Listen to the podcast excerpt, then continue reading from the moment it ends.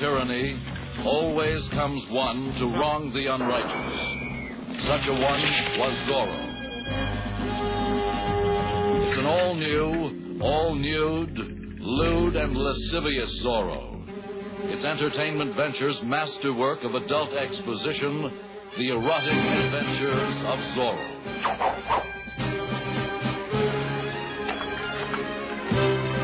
No kiddie matinee Zorro this. Here is a Zorro with balls. The intrepid team that brought you Trader Hornee now brings you a fantastic motion picture with something for everyone. Killing.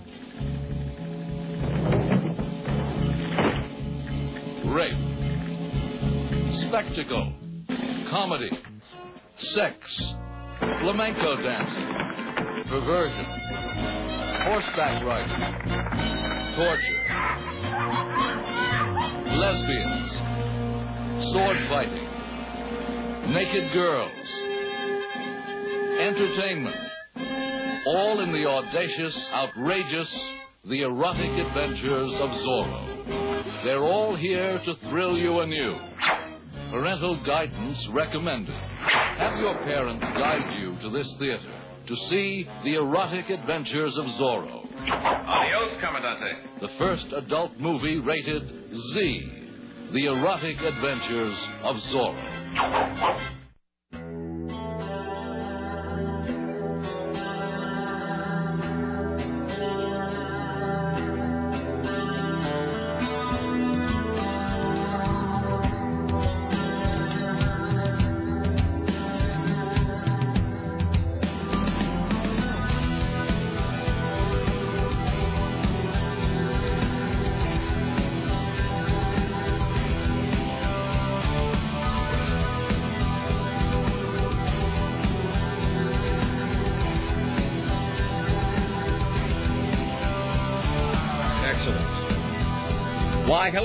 Hello, it is 6 minutes and 15 seconds after the hour of 11, and this, the month of January in the year of our Lord 2009. Thank you for coming along and making a part of your listening day.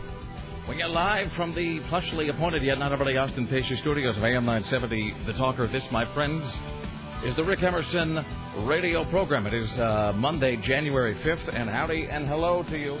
Good day, everyone. It is uh, 503 733 2970 if you'd like to join us today. 503 733 2970. 503 733 2970. Uh, If you'd like to uh, get on board with your comments, questions, clarifications, kvetches, kvetches, ruminations, ponderings, musings, whatever it is that might be on your brain today. It is uh, 503 733 2970. Richie Bristol standing by, ready, willing, and able to pass along your observations about the interesting, the groundbreaking, the tedious, the absurd, uh, whatever it is you have. Know, thoughts on Ryan Seacrest's newly acquired facial hair, which really isn't getting the job done, I think, to the extent that he'd like it to. But we'll talk more about that in a second. And yes, I have uh, New Year's Eve audio, and only one of the cuts is Dick Clark. Because really, who can tell one Dick Clark audio cut from another at this point? Uh, so we'll get to uh, all of that. So uh, we're back. It's the new year. Hope everybody, uh, I don't know, had a safe and satisfying weekend and time off and whatever. So I'm feeling, uh, I'm feeling good today. But I, it should be noted that I think this is probably going to be the first week in one, two, three, well, at least two weeks that we, I think we've done more than three shows in a row. Because I think we were here. I can't even remember how many shows did we do last week. Three? We did three, and the week before we did two. Did we do two or one the week before? One. I think we did one the week before. One, you're right. One. How about the week before that? The week before that was a regular week, Yeah, the right? week before that we did five, and that was the that was the crazy snow week, but we all made it. Every That's right. day. We were here, but then the next, the, the- then the following week, uh, the 22nd or whatever it was, that was the day that Dave Schmidtke was here, and we all made it in, and Dave Schmidtke made it in, and several people from upstairs, including uh, Dominique and Lacey, made it in because they're game day players. But then we had the rest of the week off, and then last week we were here Monday, Tuesday, Wednesday. Okay, so we're back in the groove. Really, is the point that I'm making to you now here today as part of this broadcast. All right, it's uh, 503-733-2970. If you would like to uh, join us, you can also email if you like. It's rick at rickemerson.com. Rick at rickemerson.com. Sarah at 970.am or Richie with a T at 970.am. Coming up later on today to bring you news and information as uh, we sort of continue to have a series of laid off Portland media professionals. Filling in for laid off Portland media professional Tim Riley, a voice and a name you may recognize from some years back. Uh, our good friend Chuck Knopf will be joining us here in the uh, in the studio, which is weird, by the way. That is totally weird. I haven't seen him in like six years. I talked to him on the phone last night actually, and it was weird. It was just like it was like the ghost of Christmas past kind of coming out of the phone. But For those who maybe, and I don't, I don't even know when the last. I think he was at KPAM, I guess. I mean, he was working there to the extent that anybody can work at KPAM at this point, and they.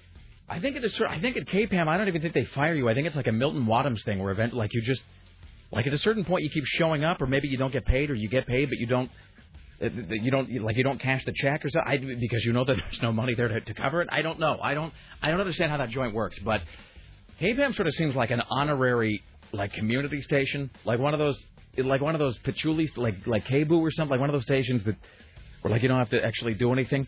KPAM sort of seems like a commercial version of that most of the time. So I guess he was recently working at KPAM and then n- not now. And then before that, he was the longtime news director at our then sister station, uh, KWJJ, now rebranded as The Wolf. Uh, but he hadn't been there for a while. But when we first started in Portland, well, I mean, like 10 years ago, we started next door, actually, at the building directly next door, uh, which was the Fisher Communications Building. And we were at KOTK, our sister station was KWJJ, and Chuck Knopf worked down the hall uh, on the morning show. Is that him? Did he just walk by? Yeah. All right, fantastic. So that'll be coming up later on in the uh, noon hour, ladies and gentlemen. Uh, Chuck Knopf will be here. So, all right. Be lurking out in the hallway, He totally is looking is. confused. Hello, Chuck Knopf. How are you? Just walked into the studio. Mostly fair with highs in the 70s. Hello, hello, hello, Chuck. We weren't expecting you this early. Well, I Hello, wasn't expecting Chuck. to get here. Hi. All right. Hi. I have not seen. Holy smokes! All right, let's Oh, uh, let's all hug. let's, uh, let's all have a tearful reunion on the air. All right, all right. So uh, we'll, we'll stop there. For, let me just kind of get let me get kind of get some of the stuff out of the way here, and then we'll talk Chuck, to Chuck here in just a second. You're uh, really you're like way you're way earlier than anybody else has ever been. Everybody else sort of arrives at around eleven thirty-five. So I should have known that you would be Johnny on the spot though in terms of getting here. It's it's being German and punctual. That's the yeah. Where the news train runs on time. It does. Chuck Knopf. All right. Well, we'll we'll get back with Chuck here in just a second. So, um, it's five zero three seven three three two nine seventy. Uh, if you would like to, um, if you'd like to be part of today's program, it's already it's already Oh, happening. It's a fantastic show. I can smell it in the air. Here's what's coming up later on. CNN radio correspondent Lisa Desjardins uh, will join us to talk about. I don't know, a whole bunch of stuff. I mean, it's been like two weeks since we've really had a, chance to stop down and talk about actual news. So we'll talk to Lisa. We got Amanda Moyer coming up uh, uh, about this Al Franken business. Uh, what else? We'll talk to CNN radio correspondent Steve Kastenbaum uh, as well. That's all on the way. Today's top five, top five bands you haven't thought about in at least five years.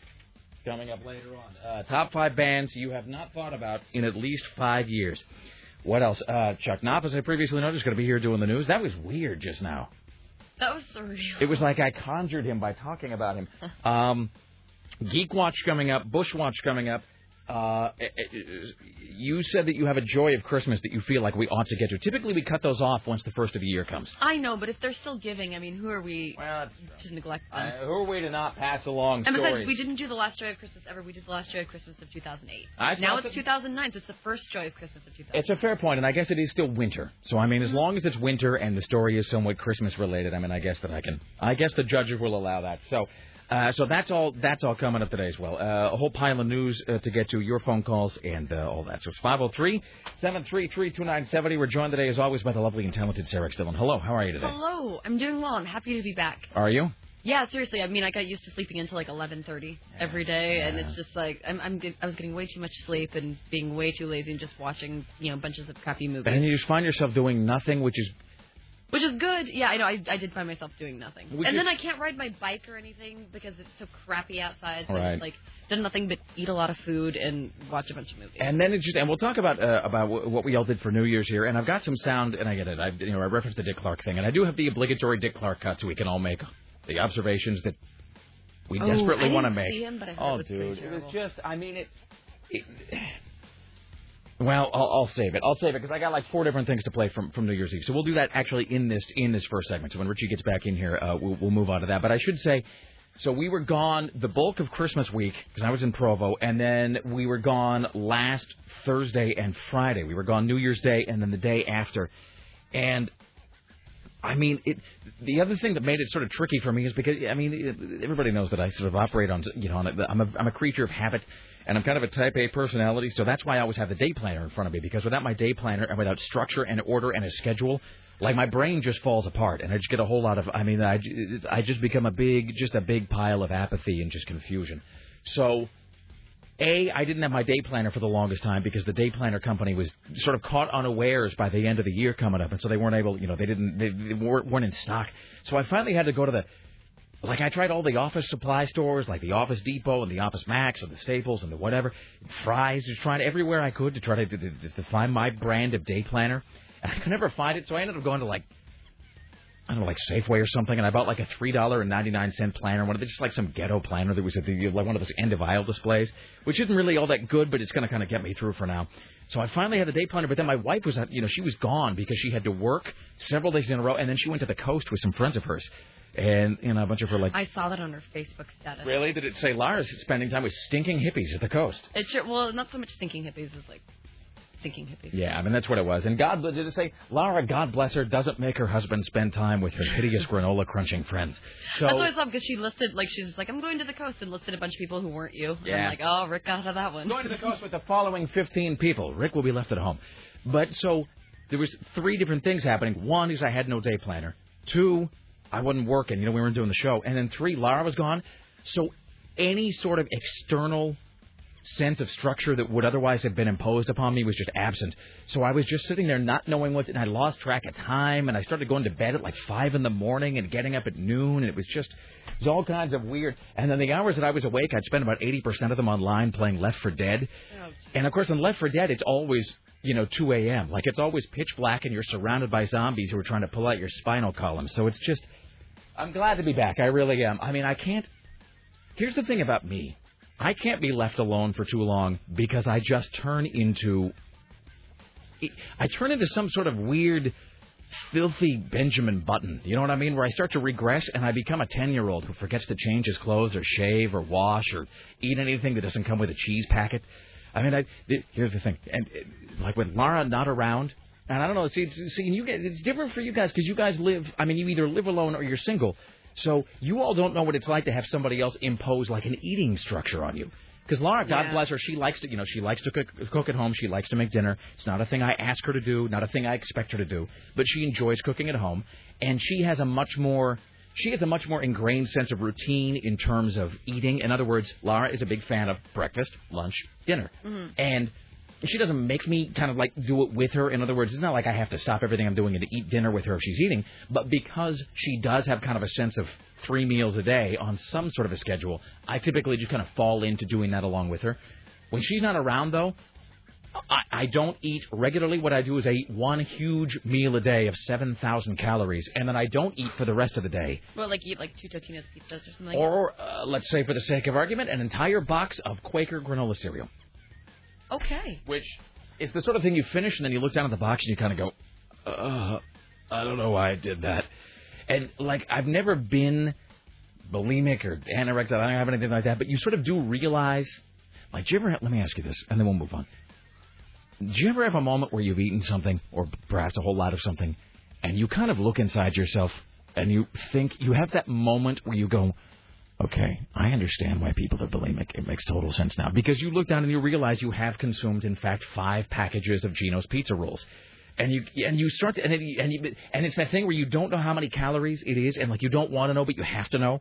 And so you pick up the box and you look at it, and oh, that's only 260. Oh my God, six servings, and you realize you've said you've had 5,000 calories worth of just fat and salt and grease and crap, and you think to yourself, Okay, this is how Lifetime movies happen. Because if I was, Chris, you know, Kristy McNichol, I'd be in the bathroom right now, just horking it all up. So, anyway, so with Lara gone, I just, I just had to turn into a big, uh, just a big load. That's what happens to me. So, in any event, hello, Richie Bristol. How are you today? Hello, good. All right. How was your New Year's? Uh, I was different. You know, I quit smoking like three months ago. Now, how's that? Now, we haven't nagged you about it because I don't want to be that guy kind of always pressing you about the nut. Because at a certain point, it just becomes stressful to have somebody who was prodding you about it. So, how's that mm-hmm. going? Well, I, I quit smoking and drinking, so on New Year's I wasn't. Why did you quit? Wait, when did you quit drinking? Same time. You didn't tell us that. Yeah. Did you know that Richie quit drinking? Yeah.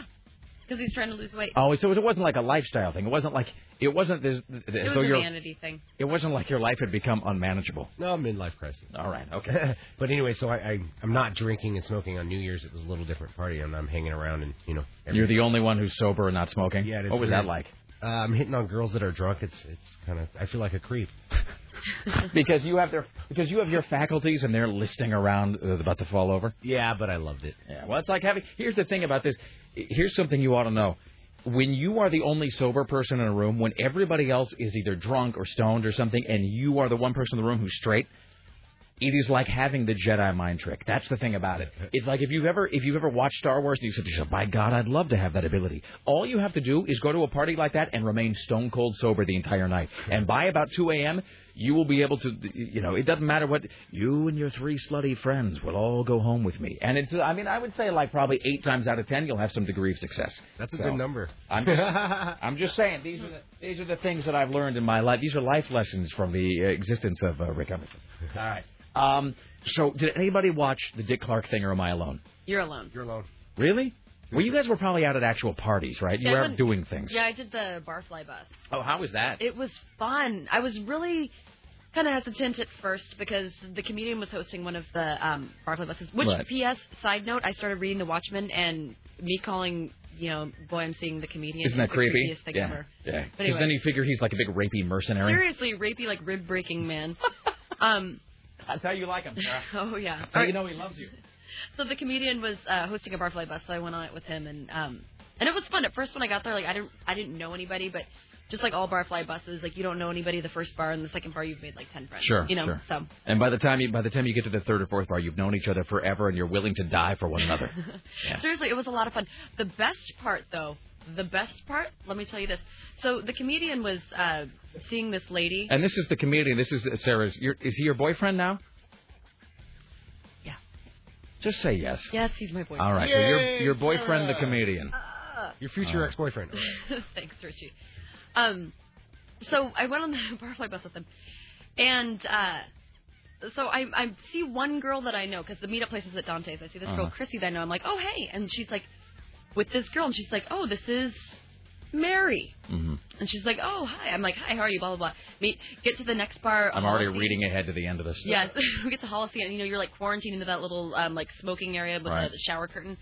And so you know this guy walks in who's on the bus, and there are like ten people sitting around, and he's like, "Hey!" So he looks at me, he's like, "So how do you know the you know the comedian?" And I was like, "Oh, well, you know, we're kind of dating." We're And- boyfriend girlfriend. well, and the girl sitting next to me, Chrissy, who was one of my mutual friends, she's like, "Oh, so did she?" And I look, and so right before uh, the comedian and I started dating, he dated this girl, um, Mary. who ended up Mary, who ended up moving to New York, hmm who was back for New Year's Eve How nice for her. and uh, showed up on the barfly bus, and she's sitting there. So I'm talking to her this whole time. And she's sitting in the like the one person I know is her friend. So I'm sitting there and it's totally awkward because they uh there wasn't anything big that happened. It's just like she ended up moving away Right. and then all of a sudden poof, she's here on the barfly Sure. bus. I'm like, Great, so I don't have any friends with me. The only person that I know is like good friends with uh the comedian's most recent ex girlfriend. That's fantastic. Me. It was so horribly awkward. And so, at any point now, was he in the presence of both of you guys at any point during the evening? Oh no, well he so I finished talking to uh, Chrissy and Mary, and then Mary ended up leaving the smoking section. She's like, "Oh well, I'm gonna go out there." I'm like, "Okay, this is really awkward." And I kept saying how I'm like, Right. "Wow, this isn't awkward," you know, just trying to make it funnier. But there was no time during the evening where it was you and the ex-girlfriend and him all in one oh place. no, no, she was all over him. Of like, course. of course. Well, so, so she left, and then uh, the comedian comes walking in, and I'm just like, "So, when were you gonna tell me about Mary?" Ran into another one of I your was like, exes. hey, That's I'm like- the second time that's happened to you. Oh no, yeah, and I yeah, and I saw um, and then I also saw him perform last night, and both of them were there. That's great. So it was you and your boyfriend's on stage performing, and two of his ex-girlfriends are right there. Oh yeah, and one of them, like the one who's from out of town, all of a sudden, you know, she's in from out of town for a week, yet she has to, I don't know. Really, being a comedian is a much more advantageous career choice than I would have thought it just a few weeks no, ago. they're they're all over him. Like he has. Who would have thought? I mean, I had no really. I always assumed the comedians never got girls. No, I always assumed that that was sort of a shuck that they said that when they when you hear about comedians that like, well, I'm just like a guy who can make me laugh. I always thought that was a lie. No, no, he has girls all over him. Good for Like, him. Yeah, so it's awkward, yeah, on the barfly bus, but um, That's great. yeah, she was. I mean, she was nice, and at one point, you know, we had to have a discussion like a few bars into the night. I was just like, because she kept, you know, coming up to him and talking to him, and it was making me really uncomfortable. Mhm. And finally, at one point, I'm just like, hey. So am I going to spend my New Year's Eve watching you flirt with your ex-girlfriend, or are we going to have a good time? great. And he's like, no, no, no. And he, he explained some other circumstances to why they broke up. Have you ever thought about just staying in on New Year's Eve? Because your New Year's Eves tend to work out really badly. Well, at least this one didn't happen with me having a beer thrown in my face. That was two years like, ago, right? Your uh, your guy at the time threw a, threw a beer in your face. It was amazing. yeah, I know That's great. And then I woke up the next day and my car was vandalized. that's wonderful. Right. But no, it, it turned out to be a fun night. Honestly, like after we got that out of the way, it was a lot of fun. All right. Have you already? Have, let me ask you this: Have you asked your boyfriend? So, how do I put this? I'm trying. Here's the thing. Now you, you know. Oh, what? just say whatever I'm just saying. Now you. Now you know I love you. So this comes from the place of. You know, I'm just saying. This is. Oh. I'm just making the observation. It seems to me that. It seems to me that dating this guy is sort of a bit like playing Minesweeper. And Portland is just a sea of gray squares, and you're not quite sure when the let, like the next mine is going to be. And so as you're walking through, you know, like the next time you're going to be like, you know, let's I don't know, let's go get some dibs at two in the morning, and you're going to walk into Safeway, and like the girl manning the frozen food section is going to be some other girl that No, he's bonked. seriously, I'm just like, you know, comedian, keep it in your pants. How come I have to everywhere I go? I Have you just flat out asked him how many girls in Portland he slept with? Yes. Really? Was it more than you expected? Yes. Really? damn. Double digits? Yes. So comedians get lucky. Uh, apparently like- they get lucky me, and I'm, I'm, luckier. gonna, I'm gonna give you the finger number. but- All right, okay. Really? No, wait, wait. Is that a that? In Portland, that's just in Portland. That's the number of girls he's been with Um, probably no. I think probably about in Portland. All right. Oh, but so so that many in Portland, but then an additional X number Oh. above that. Yeah. Well, that's nothing to Richie. Well, That's- so of course. 1989. Well, that's so that means that there are that that means there are. Sarah just told me oh the no. number. Yeah. No. It's yeah. They're everywhere. You just Sarah just indicated to me with her with fingers. Uh, and the- I'll just and it'll randomly introduce me to girls every once in a while, and that's all that goes through my head. I'm like, oh. So you know, but so so uh, so we we won't use the number on the air, but, but you just indicated to me the number of women in Portland that your boyfriend has been with before you, and so that means that there are still.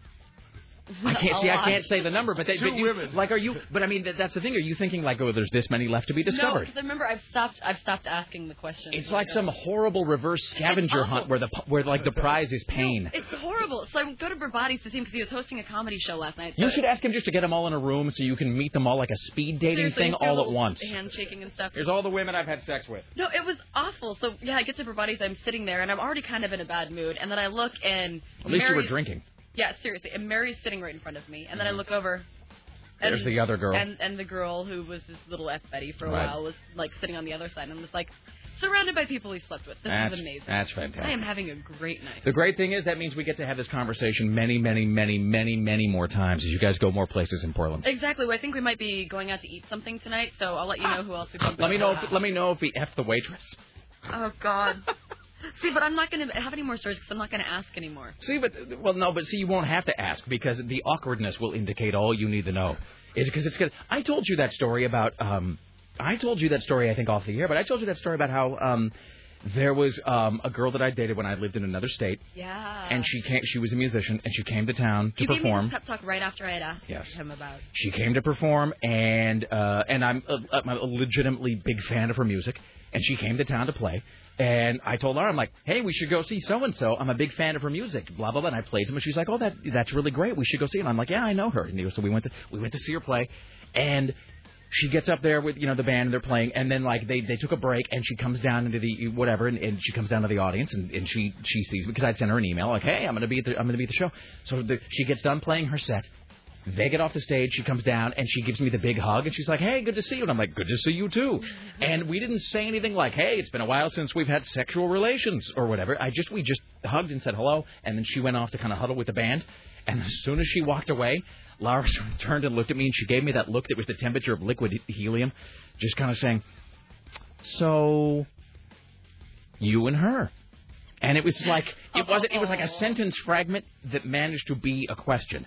And I said yes, and Laura said, "So did you guys like um, get together at some point?" And I said, And I'm such a retard that I didn't think it was a big deal. Like I had never thought to tell her because I didn't think it mattered because I was Oh, dumb. it well, see, but I didn't. I didn't know. I was, the, the, more- I'm, you know, even even dumber than I am now. I'm not like I'm all that bright now, but I was even stupider then. So Laura says, "So did you? So did you get together with her at some point?" And I said, "Well, yeah. I mean, uh, you know, a few years ago we were we were together for a while. It's not a big. uh Why you give me that look, hon? What's wrong? I, ah, crap. I've done something wrong, haven't I? And so I. But then I realized in retrospect, like there was no good way to have handled it. Like. I, don't, I say, even now I don't know how I should have handled that because it didn't work to take Lara to the show and then you know have the girl come down for Lara to figure out that I'd been with her with the big biblical B at, earlier. That didn't work. But like on the other hand, it also wouldn't have worked to be to be upfront. Like, hey, there's this girl I slept with. Uh, why don't we go see her band play? I mean, that wasn't going to work. Still either. a huge fan of her. I'm still a huge fan. Um, you know, I'm I'm really into her. Oh, And so no, but I mean, there's no like there would have been no there was no way to have approached it that would have not ended badly. Mm-hmm. So this is why it's so difficult to be a guy sometimes because I have n- it's like you know what it is. Here's a little reference to, for my my peeps in the house. Situations like that they're like the Kobayashi Maru of dating, where there is no. That's the thing. There's no solution. There's no way out. No, and I felt bad for the comedian too because I don't, I didn't express to him how uncomfortable I felt last night, but I'm pretty sure that he knew. As I'm Oh, he sitting- knows. I, I'm sitting surrounded by. Well, you guys, you guys have, have, have, you know, at this point, as with any relationship, you guys have had a couple of uh, speed bumps, Yes. few discussions that maybe were, uh, you know, not so pleasant, but that happens when, uh, you know, when when couples get together. So he, at this point, can probably sense when you're when you're pissed. Uh, so I'm sure that he, or, or at least feeling uncomfortable Yeah, I about wasn't mad. It was just like, oh wow, she's in town for a Yeah. week, and not only was she there on New Year's Eve, but uh, she randomly comes down while That's it's snowing to That's- the comedy show. I'm like, wow, that's that's really Good that she awesome. can make it out, Sarah. Seriously. She's a big, she's a big fan. Um, all right. Uh, do we have to break? Yeah, should we have to break, Ah, yeah. Damn. All right. I haven't gotten to any of these New Year's cuts. Um, if you guys didn't, and I'm not going to spoil it for you. Do you guys know about Anderson Cooper and Kathy Griffin? No. Oh wow. Oh right, wow. will look it up then. Okay, don't look it up. I order you both to stay away from the computer. Don't check your email. Don't look at anything because I'm going to play it when we get back. I'll play it with Lisa on the phone because it happened on CNN on live television. That's a guarantees. All right, back after this. Stay there. It's the.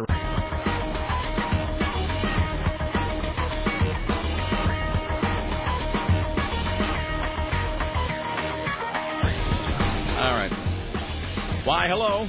It is the Rick Emerson radio program. By the way, well, never mind. What? I was just going to say,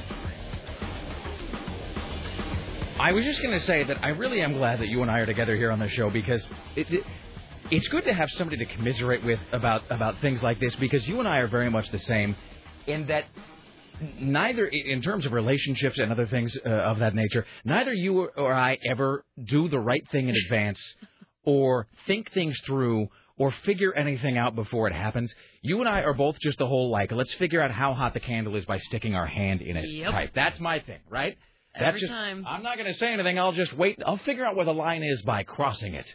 So that's totally, you know, I'll figure out how I'm going to handle with this, you know, handle the situation with their exes when I meet them. I won't bother to think it through in advance. And then it all, you know, so that's my thing too. And then I'll just go swimming. That's right. Let's welcome now to the Rick Emerson Show from the Hill. CNN radio correspondent to the stars, Lisa Desjardins. Good morning, and how are you today? Hi, good morning. I'm good. How are you? I am fantastic. Happy New Year. Hey, happy New Year. Hey, how about that Kathy Griffin? How about?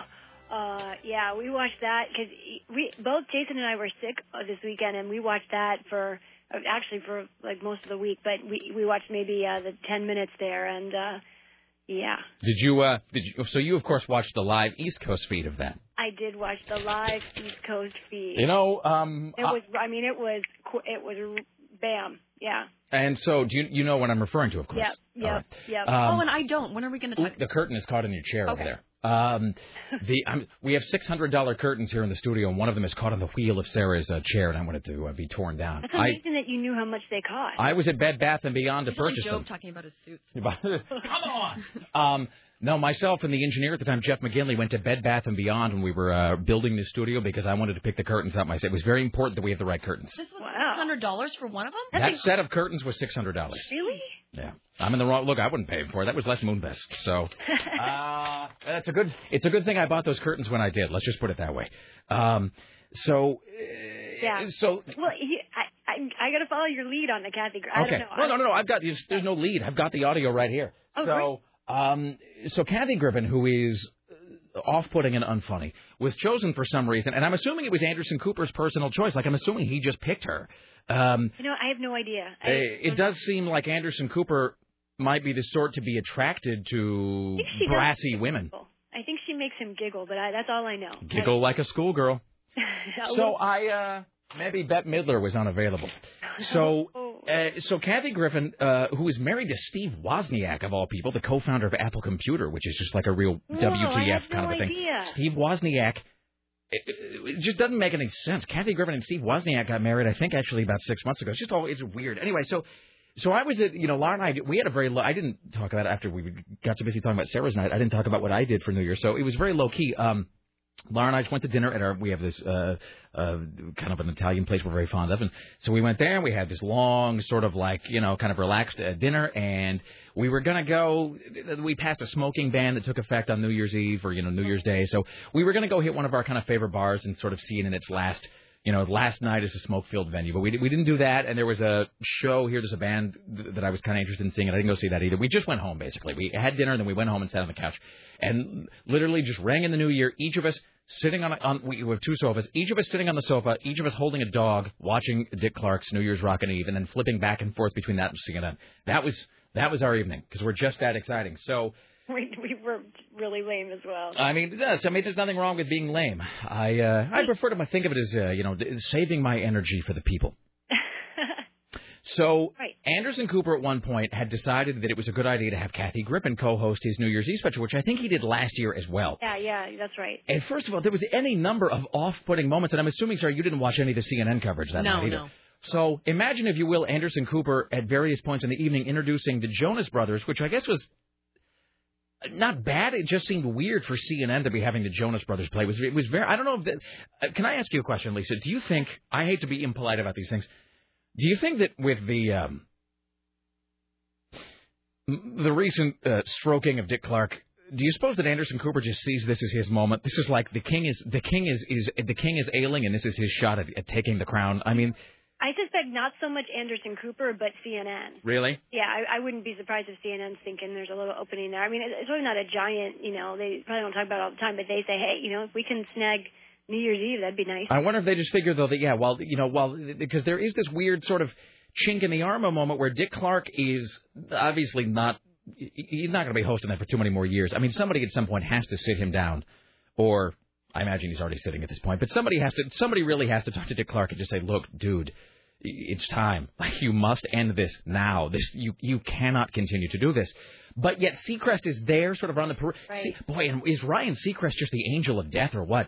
It, it- Ryan Seacrest is just sitting there, just hovering, like Dick Clark is a piece of carrion. I mean, it's just. The ABC's was was more off-putting to me than CNN's, which is saying a lot. I mean, it really is. You know, Sorry, it, yeah, it, yeah. it's like it's like it's like the time after a sick relative has signed the will, but before they've unplugged the life support, and your job is just is there to you know you're just there to to make sure that you don't irritate them and you don't marry anybody they're going to disapprove of. Like that's your whole thing. Yeah, You're and just it's weird. and it was almost like everyone had these really kind of forced.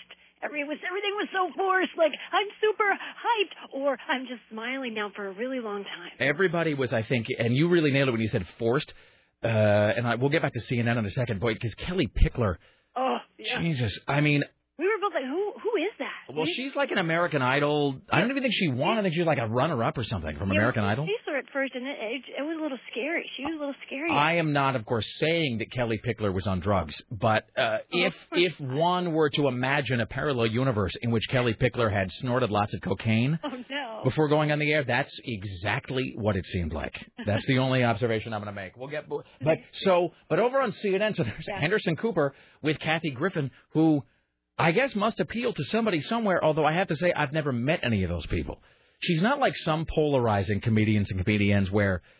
Where you know they're kind of off-putting to some people, but at the same time they got a rabid fan base. Margaret Cho comes to mind. I know a lot of people Yeah, don't that's, That's a good example. Right. You know what? I know a lot of people don't like Margaret Cho, and I really do. I think Mar- I know that m- she's unpopular. A lot of folks hate her, but Margaret Cho is hilarious, and I find Margaret Cho to be really, really funny and charismatic in a sort of negative way. Um, it, it- Kathy Griffin is just sort of. I, she's just sort of shrill and adenoidal, and sounds like she's always got a lot of phlegm building up that she's got to get rid of. You know what? I think if she weren't, um, and, and she actually is famous now, of course. If she weren't famous, I think she'd kind of be a fun friend. I like her sass. I like she's kind of got. I I I think I would like her as a friend, but I think it uh, on TV or in like this big, it kind of it, it, it may get a little old. I don't know. It may wear on you. I don't know. I kind of I kind of like her. I don't love her, but I I kind of like her. Yeah, there's something. So there's something. Yeah, there- there's something really, really odd about her. And so as they're as they're going on, and I, she's seen both of them seem obviously like stone sober throughout the night. But as the CNN New Year special goes on, I think she was feeling like she had to sort of constantly be topping herself. She had to be ramping up the sort of sass or the the edginess or whatever it is that Kathy Griffin thinks makes her whatever. So she had to constantly be sort of upping the ante. So at one point, the Jonas Brothers, and I have to confess that that Jonas Brothers song, I don't remember it now, but the Jonas Brothers played some song, and it was stuck in my head for the rest of the night. I heard the chorus once, and I was just sort of whistling it throughout the evening, which much to my horror. But she's sort of like taunting the Jonas Brothers, which just seems like the lowest hanging fruit you can possibly imagine. I mean, really, if you're taunt, if you're making fun of the Jonas Brothers, like you're, that's not really like groundbreaking. Uh, you know, that's not like a Noel Coward-esque wit bringing to the table. But as the as the evening gets ready to, to wrap up, apparently, and this is as they were saying their final goodnights and goodbyes or whatever, or they were getting ready to sort of close it out. They're, they're and I don't know whether they were going to go to a break or not, but there's Anderson Cooper and Kathy Griffin, and apparently somebody that you couldn't see, somebody off camera was like, I guess, heckling or taunting her, mm-hmm. and Kathy Griffin responds to this heckler again, who you cannot see. There's some guy off camera who's, I guess, giving her a bit, bit of lip. And Kathy Griffin says, and I've bleeped this here. Kathy Griffin says the following thing on live television while sitting six inches away from Anderson Cooper, who has to retain his composure. Uh, ladies and gentlemen, the next voice you hear will be that of Kathy Griffin, live on CNN on New Year's, responding to a heckler. You know what? I just go to your job and knock the d- out of your mouth. That's all. Yeah. Let's play that one more time. You know what? I just go to your job and knock the d- out of your mouth. Yeah, that's exactly what you said, sir. That's And then that's them panicking and playing music. And then it's, oh, we gotta go to break. and the best part was watching Anderson Cooper's reaction, and the only thing I can compare it to. Do you remember that moment when Kanye West suddenly said, George Bush doesn't care about black people? And there's Mike Right, Myers. black Mi- and, and Mike Myers was sitting there d- d- realizing that something had gone horribly wrong. Somebody was no longer on the script. They had gone off teleprompter.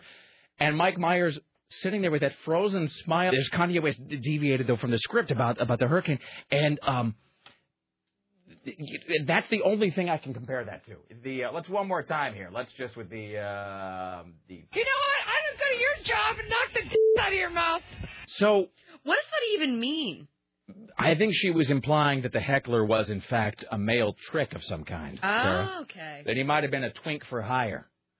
Um, Yeah, I think that's the. thoughts on your network, Lisa Desjardins? How about it? You know, pushing the boundaries of uh, journalism. Wow. I mean, it's just so. It was, but the best, but again, like the Mike Myers, uh, Kanye West thing, it was just the look on his face made it all worthwhile. Well, you know, from the very beginning of the show, she was like, really, I am gonna just throw it out there. Yeah.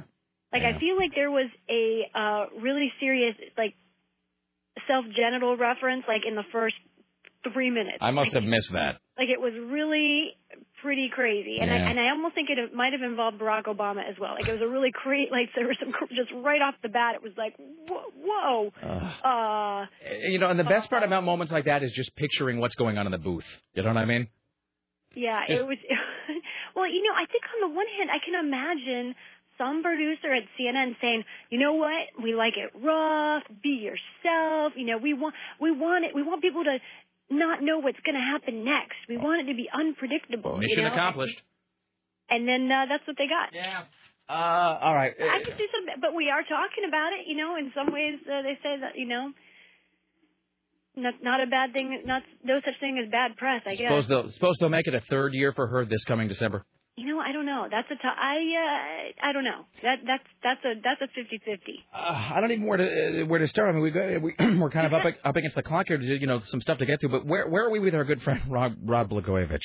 Oh, Rod Blagojevich, how about that? Well, um, this Rod Blagojevich himself, the case against him, the prosecutor in that case has gotten a three month extension just today, so he doesn't have to really present all of his evidence to a court uh, until April now. He got three month extension. So that means anybody else uh, that thinks they're in trouble in this uh, could still be in trouble. So he's got all this time to do more investigating. Meanwhile, uh, his appointment to the Senate, Roland Burris, uh, my new favorite character in the world of uh, congressional politics, he uh, his staff presented his credentials as a U.S. senator today, and they were rejected because it didn't. He didn't have his own Secretary of State's signature on it.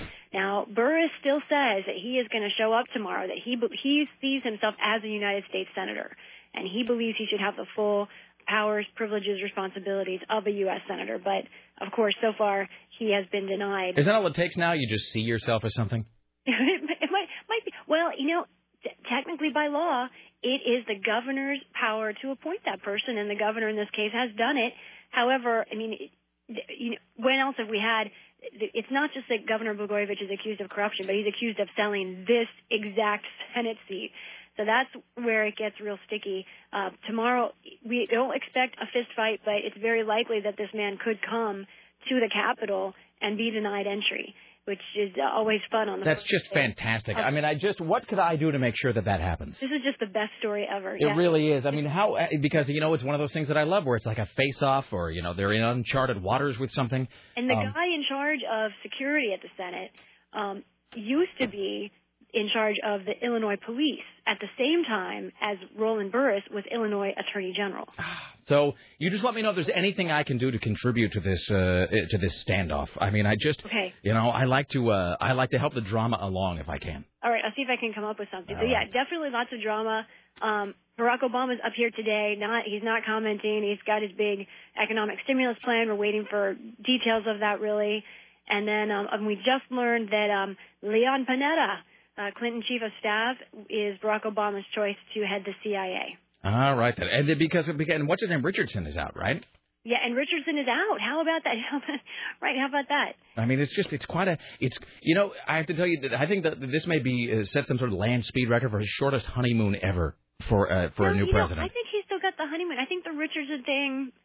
I I think it it just absorbs into the blob. I don't think it's a big deal. I think it, for now. It absorbs into the it pla- passes through the semi-permeable mem- That's- membrane. That's exactly how exactly. It's it's really it I don't know not not really any kind of scratch on Obama from that. And and you know it did feel like Richardson was the least enthusiastic of all of his. Just sort of a It sort of, kind of seemed like Richardson was like, well, like an obligatory kind of a well, all right. I'll go somewhere where I can kind of hang out and have some lunches.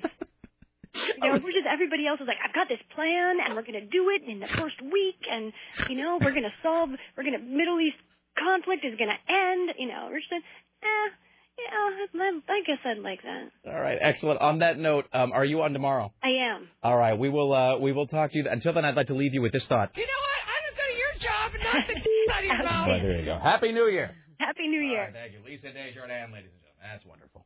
All right, excellent. We'll uh, talk with uh, CNN radio correspondent Amanda Moyer in like five seconds here. How great is that? Come on. That's pretty great. The, and just the frozen look but on Anderson Cooper's face. awkward. It's weird. It doesn't Yeah. make any sense. No, no, it does not. So I want to see. I'm going to look it up on YouTube so I can see Anderson Cooper's face. uh, you can see it at RileyLive.com. RileyLive.com. By the way, RileyLive.com, which is the home of Tim Riley's new daily podcast, which launches uh, today. So if you have been missing Tim Riley, as have we all, he is never far from our thoughts. Uh, Tim Riley's new uh, podcast, uh, which you know has world domination, I would say, within its grasp, launches today. You can find that at RileyLive.com. Let's welcome now to the Rick Emerson Show from the CNN Radio Center in Atlanta, correspondent Amanda Moyer. Hello and happy New Year to you. Hi, happy New Year to you as well. How are you? How are things? Ah, things are going all right. Did you have, uh, I don't know, an exemplary New Year's? Did you do anything exciting? I didn't do anything overly exciting. Uh, I did watch the Rose Bowl and wasn't too happy about that, but uh, The Rose Bowl is a sporting event. yes, it is. I don't and, really uh, know anything my, about uh, Penn State Nittany Lions were playing against USC and uh, they lost. Can I tell you what a thoroughly emasculating experience this show is sometimes? Because uh, with Lisa Desjardins, with whom we just spoke, know, she's also a sports fan, and so uh, occasionally we will get this sort of, you know, where it's almost like an alley oop kind of a thing. Where like two calls in a row, uh, I am revealed to just have absolutely zero sports knowledge at all, at all, at all. So Aw. Um, you know, but that's okay. Doesn't matter. Uh, so in any event, um, boy, I don't even. There's just just so much that has happened over the past two weeks, and I'm going to try to hold all my thoughts to just stuff that's happened today. So where are we with with Al Franken? Because I know that at a certain point they were saying it was undecided. There was all these absentee ballots, but I think this morning they were saying that, they actually called it for him. That's right. Well, it was undecided for quite a while, and there was a lot of uh, going back and forth between Coleman and Franken about some unchallenged ballots. But the state election board, that's the Minnesota election board, they are uh, going to call Al Franken as the winner of the Minnesota Senate race. Uh, they say that he is ahead by 225 votes. I spoke with the Secretary of State there, and uh, he said that they've uh, gone through the entire process. They believe it's very accurate, and they're going to announce these results in about an hour or so. So is this now? Can we expect like the usual round of lawsuits and complaints and tantrums, you know, over this? Well, that could happen. Coleman's attorneys have maintained that there's no real standard for local officials uh, with the improperly rejected ballots. Those are the ones I was talking about before. They say there's about 650 of those that uh, aren't in the mix because all the parties couldn't agree on them. So there is a chance that Coleman could uh, file a suit. After um, officials today announced the winner, each candidate has seven days, seven calendar days to object to the results. So basically, we'll be watching seven days to see if Coleman um, objects. If he doesn't object, then it's just a procedural issue with the governor of Minnesota and the Secretary of State's office. They sign something, and then it moves forward, and then Minnesota will have two senators. Okay, I got like 900 uh, different thoughts on this. First of all, I know we're past the election, and this is sort of the last gasp of that that whole thing here, but it seemed like at this point we ought to be able to just figure out that if a guy puts like an X next to your name, he's probably voting for you. I just don't understand the difficulty in figuring out whether these ballots are are are, are, are acceptable or not. Because I mean, it literally does come down to something like that sometimes, right? Where it's like. You, where they, they can't agree whether a big line next to your name indicates that they might have marked you or not. It does. There were about 1,500 ballots or so that uh, they were looking at uh, over the last week to 10 days or so, looking to see um, if they had lines or markings on them. Some of them uh, had picked other options. There were um, several hundred ballots that, like I said, weren't in the mix because all parties could not agree if they why they were rejected. And then there were about a hundred or so that uh, the Coleman campaign is saying that could have been accidentally counted twice. So there's been a lot of back and forth on this with the ballots and, and which ones are correct and if if those were ac- actual people that had been registered and they had to go through all the absentee ballots as well as the overseas ballots. I got I got two more questions. One, when they get the group of you know, whatever. You like in Florida, you saw the three people or something sitting at the table, and they're looking at the ballots and like holding the Chad up to the light, or you know, whatever. Is it when when people are looking at these ballots uh, to try to determine whether they are accurate or whether they can be counted or whether they're valid? Do they see who the person voted for? In other words, if I'm supposed to determine whether like an X is obvious enough or whether when somebody filled in like a bubble, you know, if it was done well enough to be counted, do I get to see what that vote is or do they examine the do they examine how the ballot was filled out without seeing the name? I think it's both. I think they, because when I was speaking with the Secretary of State, he said they look at the the contested issue first, and then they look at then they then they see the name when they put it in the right pile. All right. Uh, here's just a final note. Here's how they ought to do this. Whenever there are uh, ballots that are sort of disputed, or there's you know the whatever that they can't quite agree on whether something ought to count, those ought to be counted by somebody in a different state altogether. We ought to do, you know, it's like uh, you would hear that thing before the election about a vote swap, where like you lived in a red state, you'd swap your vote with somebody in the blue state or whatever. There ought to be like a ballot counting swap. Where if there's some sort of dispute about ballots in Kalamazoo, they get counted by somebody in Saskatchewan. I guess not Saskatchewan, but somebody in like Akron. And if there's a you know dispute about ballots in Tallahassee, they get counted by somebody in Walla Walla. Because that way well, there's no vested interest. Well, that that's a good point, and that is something that uh, who knows? Maybe uh, you should uh, write that down Okay. and uh, propose it. I should say though, this canvassing board they are they are judges. It's not just random people uh, that from the state or, or other state officials. It, it's um, judges and the Secretary of State. Well, all right then. Then I will. Uh, I will then not write down the idea. uh, on that note, happy New Year to you. We will talk to you soon, Amanda. Okay, sounds good. Thank good. you. CNN radio correspondent Amanda Moyer. Hello, Sarah Dillon. How are you? You know what? I'm just go to your job and knock the d- out of your mouth. Yeah. I was just I was running to grab news stories for Chuck and uh and I just talk, was talking to Lisa Wood and she had the same a similar scenario. To me with the comedian. Oh. But, like when when her and her hus- now husband live Yes. in Seattle, she's just like, so who haven't you slept? Was with? he a, was he a person of note in Seattle? Was he on the entertainment scene in some way? um, I know he's a musician. I don't know if he was Ah, a person well, of note, a but that's a yes. Well, you know what I mean. I, yeah. was he in a position where girls would want to bonk him a lot? Well, it seems to be the case. The anecdotal evidence would indicate that that's a yes. that points to yes. Uh, that's great. Uh, let's see. We'll have more New Year's Eve audio. Let me just do a couple of these, and then we'll take a break. We'll come back. Chuck Knopf will be here. Uh, let's see. What else do we have? Um, well, I'll wait on the Dick. I pulled some Dick Clark sound. I- I'll, I'll wait. I'm not sure Waiting whether for to do. what? Well, I, I just don't know. Is it just? I mean, do you I haven't want- heard it. Well, I mean, it's exactly what you would. It's exactly what you would expect. And first of all, here's something I, I got kind of lazy because I didn't put it in my day planner and I sort of forgot about it, and then I ended up not doing it this morning. There was a piece of audio that I actually didn't. There were two two pieces of audio I didn't pull. One was Alicia Keys because they were doing this. I think this was on. I think this was on Dick Clark's The New Year's Rockin' Eve thing. I because I was flipping back and forth between that and CNN, so I, I've kind of lost track. But I think it was on the Dick Clark thing where they were having, you know, they'd come back from break and it would be a celebrity. It would be like, uh, you know, whoever. It'd be like Brad Pitt saying, you know, like, like interviewing it, like Happy New Year's from my family to yours. Totally. And like, you know, hey, celebrity guy, what do you think about 2009? You go, well, I think, uh, you know, it's a year of great promise and potential, and uh, I feel like, uh, you know, there's a, there's a new dawn on the horizon, or whatever. And it would just be some idiot celebrity giving their, their stupid thoughts about the upcoming year. So they come back, and Alicia Keys, I, I do wish that I'd pulled this piece of audio, actually. So you, I wrote it down the word for. I went back and watched it so I could write it down verbatim. I wish I'd brought it in. But they come back from break and they're interviewing idiot Alicia Keys and they say, "So Alicia Keys, what do you think about 2009?" And she said, "I'm quoting now. She says, well, you know, she's saying how she thinks it's going to be a great year, and Alicia Keys says, because you know there are so many changes going on in the world for the better." And Laura and I sort of looked at each other and we said, "Such as," and then we couldn't really come up with any. I mean, what could she? I mean, Well, Obama. See, that's the it. that's the only one we Yeah. could think of, and she didn't even say that. And I think they must be coached. I think celebrities must be coached even now to win, especially if you're somebody like Alicia Keys, where her whole Alicia Keys is not Kathy Griffin, in other words. We're like her. Alicia Keys, her success depends upon appealing to the widest group of people. That's widest with a D. Uh, the widest group of people possible. In other words, if you're Alicia Keys, your job is to not offend anyone. Mhm. Your job is to be as bland uh, and as she possible. She's, she's bland. That's the whole thing. You got to like, you know, don't ever irritate anybody. And so that's why, you know, she she didn't, you know, say anything specific. But I mean, I, I mean, she might have been talking about Obama. I guess I don't know. I mean, because I think she can't. I think I don't know. I think she campaigned for him or something. And so maybe, but so many changes going on in the world for the better. And then there was just sort of this long silence afterward, as I think everybody realized that she didn't know what she was talking about. The other th- audio I didn't pull is of Dick Clark, and Laura and I played this back like seven times. Dick Clark saying something that sounded like he was saying Flinton's Cup. And see, it doesn't work now because I didn't bring in the audio.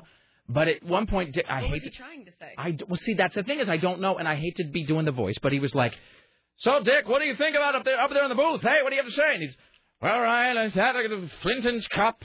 Okay, you've got to play clip from him. You Well, got to I to. don't. Okay, well, this is okay. So this is Dick Clark saying this is the greatest New Year's Eve party. It's either ever or anywhere. I forget. I mean, and the irony of Dick Clark saying this is the greatest New Year's Eve party. It's just it, it's just so off-putting. Um, all right, the next sound you'll hear will be that of uh, America's oldest teenager, uh, Dick Clark. Thank you, Ron. This is why everybody's here. They know this is the greatest New Year's Eve party anywhere. I guess maybe depending on what standard you're using. If you're grading on the most generous of Why? curves, Why are they putting him on TV? because see, That and- is horrible. Okay, it is, and here's the That thing. is awful. It That is. is just mean. Yes. Thank you, Ron. This is why everybody's here. They know this is the greatest New Year's Eve party anywhere. Two things. I got all these notes, but I'll just do these two and then we'll break. Two things. One, unbelievably, it looks so much worse than it sounds. he, I was gonna, I was just gonna ask that. I'm like, does he look as bad as he sounds? He looks worse. I mean, he sounds bad. He looks. uh There's just no way around this. He looks like a bat. I can't quite figure out what he's. His nose has become strangely upturned for one thing. Did you ever see somebody and they got like the pig nose?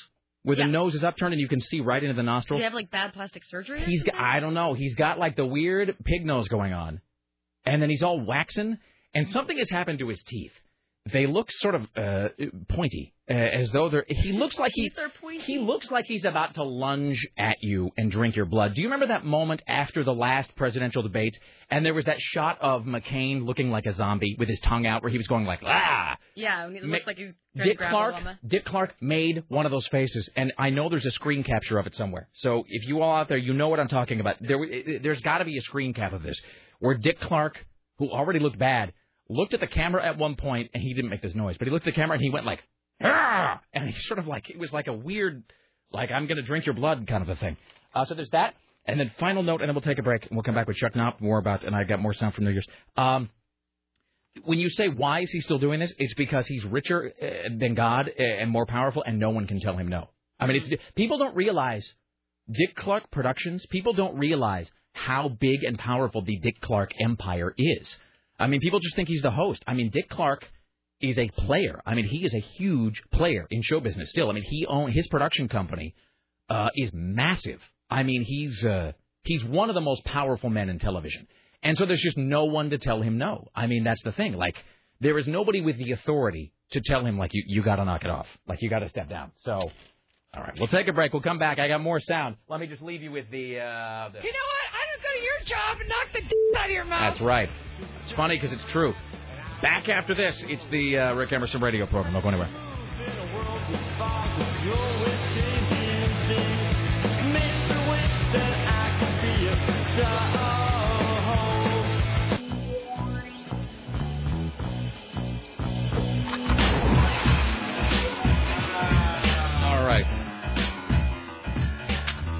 Why, hello, it's the Rick Emerson radio program. Coming up later on today, CNN radio correspondent Steve Kastenbaum will join us from New York. Oh, he was there. He, He was, was. doing the New Year's thing. Oh, ask him if he, uh, ask him if he said hello to Kathy Griffin. Uh, let's see, what else? Today's top five. Top five bands you haven't thought about in at least five years. The list is fantastic, by the way. Geek Watch coming up today. Bushwatch. Uh, I guess we're going to continue to do uh, Joy of Christmas kind of until we're uh, until we're done. Uh, let's see, what else do we have here? Oh, I saw Twilight this weekend. Boy, that's just a. Load of crap. I'll say that it's better than the book.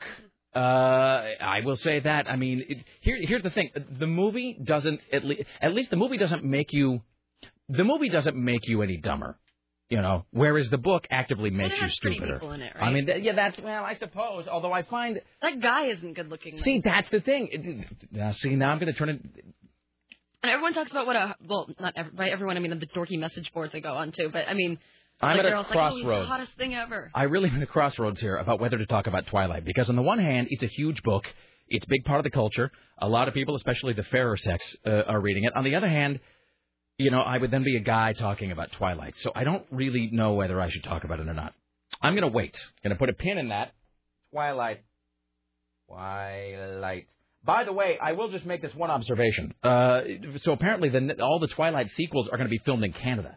I guess Portland lost. I guess Oregon lost all the sequels. So like we were all sort of excited about, oh, the, the, the Portland curse is broken. We're going to get a great film franchise here. So they filmed the first Twilight here, big box office success. All the other ones going to Vancouver, BC. Ah, so there you go. So so have fun with that. Um, that being said, having watched that movie Twilight, there's no reason why they needed to film it here in the first place. Because watching it, because you know when you watch a movie filmed in Portland, you're always like looking to see the spot or the location. Apart from the actual gorge, there's nothing about that film that needed to be filmed. Not not one thing. There's not one scene there that required being in Oregon. So I mean, really, I guess it's go to Canada. Really, all the only the only reason to have a movie here is so Tim can try to get into it, and that never works out anyway. So I mean, really, what's the point? What do you what are you coming here for? All right. Uh, it is 503-733-2970. In just moments, we will uh, be joined by our good friend uh, Chuck Knopf. Let's uh, do this. Hello, hi. You're on the Rick Emerson Show. How can I help you, sir? Don't talk about the Twilight. Um, but other than that, uh, Dick Clark. Butter and a mat?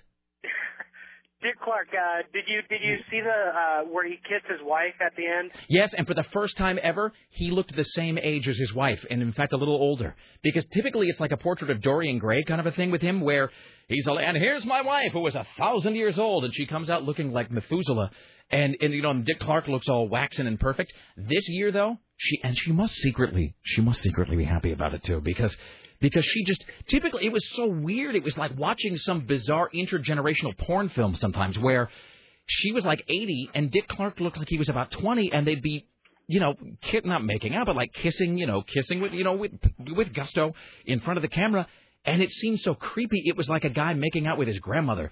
And then now though, he it's like he's turned into a pumpkin where he just bam, old guy.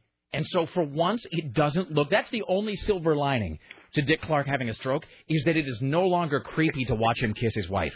They still look like Barbie and Ken kissing though. Well, They look- because she was a very, very uh, beautiful woman in her day, but I mean, she's like a thousand. I mean, they, how old is Dick Clark?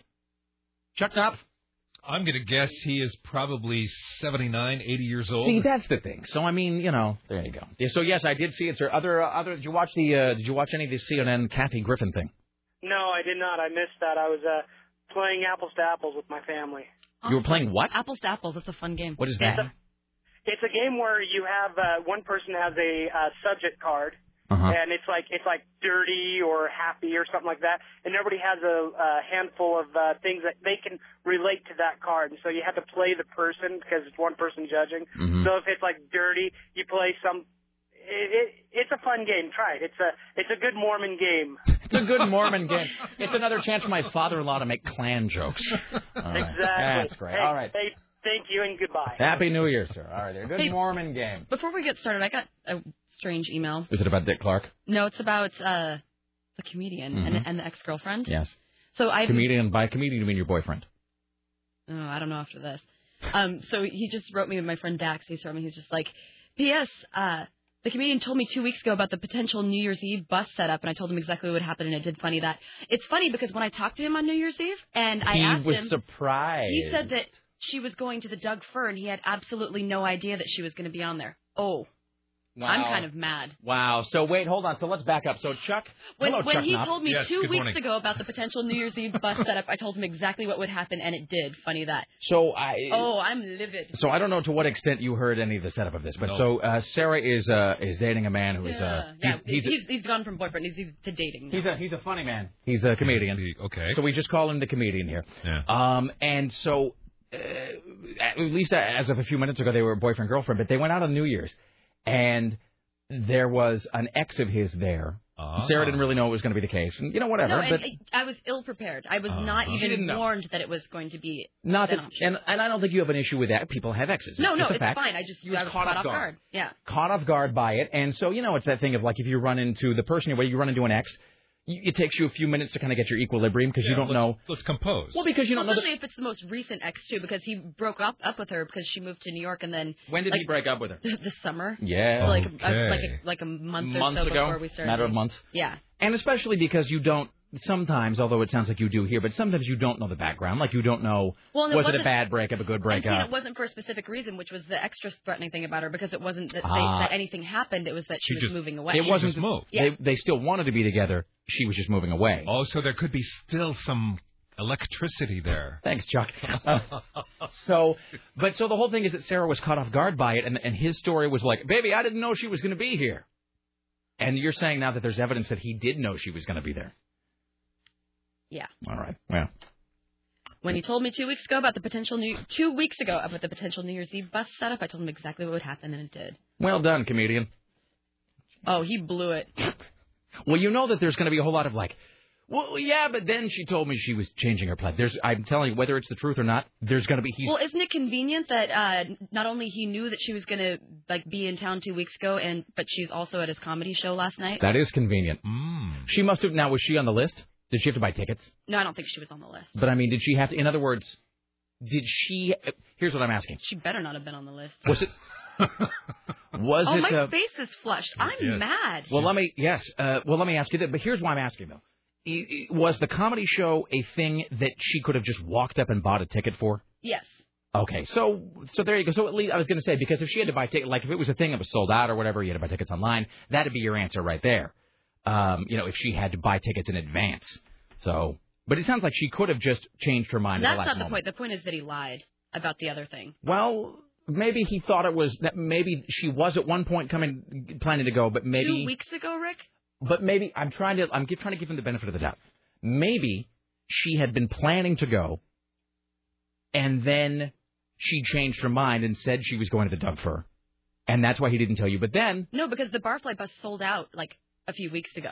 oh wait, oh, so she was she was No, on the Barfly bus. Yes, she Okay. was on the Barfly So bus, when- and he was hosting the Barfly. Okay, so that, I guess that that's I guess what I meant to ask when I was talking about the tickets to the comedy show.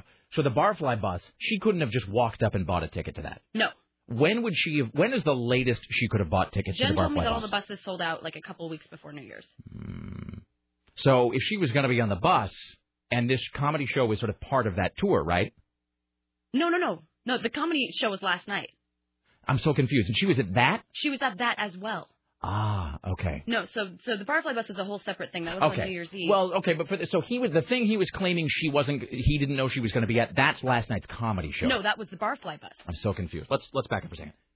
So I show up because he has a plus one. So I go out of my comfort zone. To the comedy show. No, no, to the Barfly bus on New Year's Okay, Eve. I'm not trying to be thick. I'm just getting the two things confused. Okay, the New Year's Eve thing. This is Okay. New Year's Eve. All right. So I go out on a limb. I don't go out with my friends. I'm like, okay, I'm dating this new person. He has a comp for a plus one. I'm going to be awkward and uncomfortable and go to this Barfly bus that he's hosting. So then I go, get to the Barfly bus, see my friend Chrissy, who happens to be friends with Mary, mm-hmm. who she's His- with, and I don't, ex. and I don't realize it. So I'm hanging oh. out with them, Ooh. and he never, he never even tells me. Like I find out on my own that that's his ex. He doesn't even tell me. Oh, he didn't preemptively say, by the way, that girl over there. Yes, she. No, the girl I." that's sitting right behind you, like directly behind you, that you're talking to. And you you sort of knew about her, like you knew that he had broken up with a girl because she'd gone to New York. Yeah. He he just didn't say, oh, that girl. Yeah, that's her right there. Yeah, no, he didn't say anything. Not oh, he only said something after I brought it up. I'm like, mm. "Hey, so I just met Mary. When were you going to tell me about this?" Like, "Oh, I didn't know how to handle that when I saw her oh. tonight. She said she was going to the Doug Fir for Okay, so this is the thing I was talking about. So the New Year's Eve. So we'll leave we'll leave last night's comedy show out of it. Yes. The New Year's Eve barfly thing. He claims that he didn't know she was going to be there, Yes. and yet though, My like friend Dax just wrote me. Sorry, Dax, dude, you just called him out. Um, that, that Dax like weeks before he had said said. a couple weeks ago when when he told me two weeks ago about the potential New Year's Eve bus setup. I told him exactly what would happen, and it did. Mm. And so at that, so that was my question. She couldn't just walk up and get a ticket to the Barfly No. bus. She would have had to have gotten those tickets weeks in She had advance. to pre-plan, which means they've probably been chatting, and she knows that you know that he's going to be hosting the bus, and she she, she would have had to buy him like more than a couple weeks ago. All right. Hello, Chuck. I'm sorry. This is like the third time in a row that we've had this somebody is into why the I'm single. I do not like this whole relationship thing. Well, that one lasted about five minutes. I'm not bitter. Breaking news. Breaking up. Yeah. All right. I was trying to. I swear. I was trying to do like a. Oh, now see, now I've, I've turned it. I was trying to do a little. Uh, This just in kind of a thing. That would have been funny if I'd found it ten seconds ago. All right. funny. Attention. Isn't it funny? Like we at the beginning of the show, we actually you make me admit for the first time I have a boyfriend, and now not so much. Hi, Chuck. How are you? Well, darn fine. It's nice sitting here listening to the in-house chat. Oh my god, I hate my life. It's what we do. Well, I, Sarah's perplexed. All right. Sarah's confused. Well, it's uh, it's been a bit of a day so far. Um, Is it my turn? Well, Sarah, I was going to ask you as producer, uh, do you feel like we ought to just break and come back? So Chuck Knopf, uh, well, here's what we'll do. We'll take a break. We'll come back. We'll reset a little bit, um, and then we'll uh, we'll start the news hour. We'll do a little background talk about how we how we know each other, and then we'll uh, we'll do some news. So, all right, stay there, ladies and gentlemen. The Rick Emerson Show returns around the corner. It is Monday, January 5th. We are back in the new year. Stay there.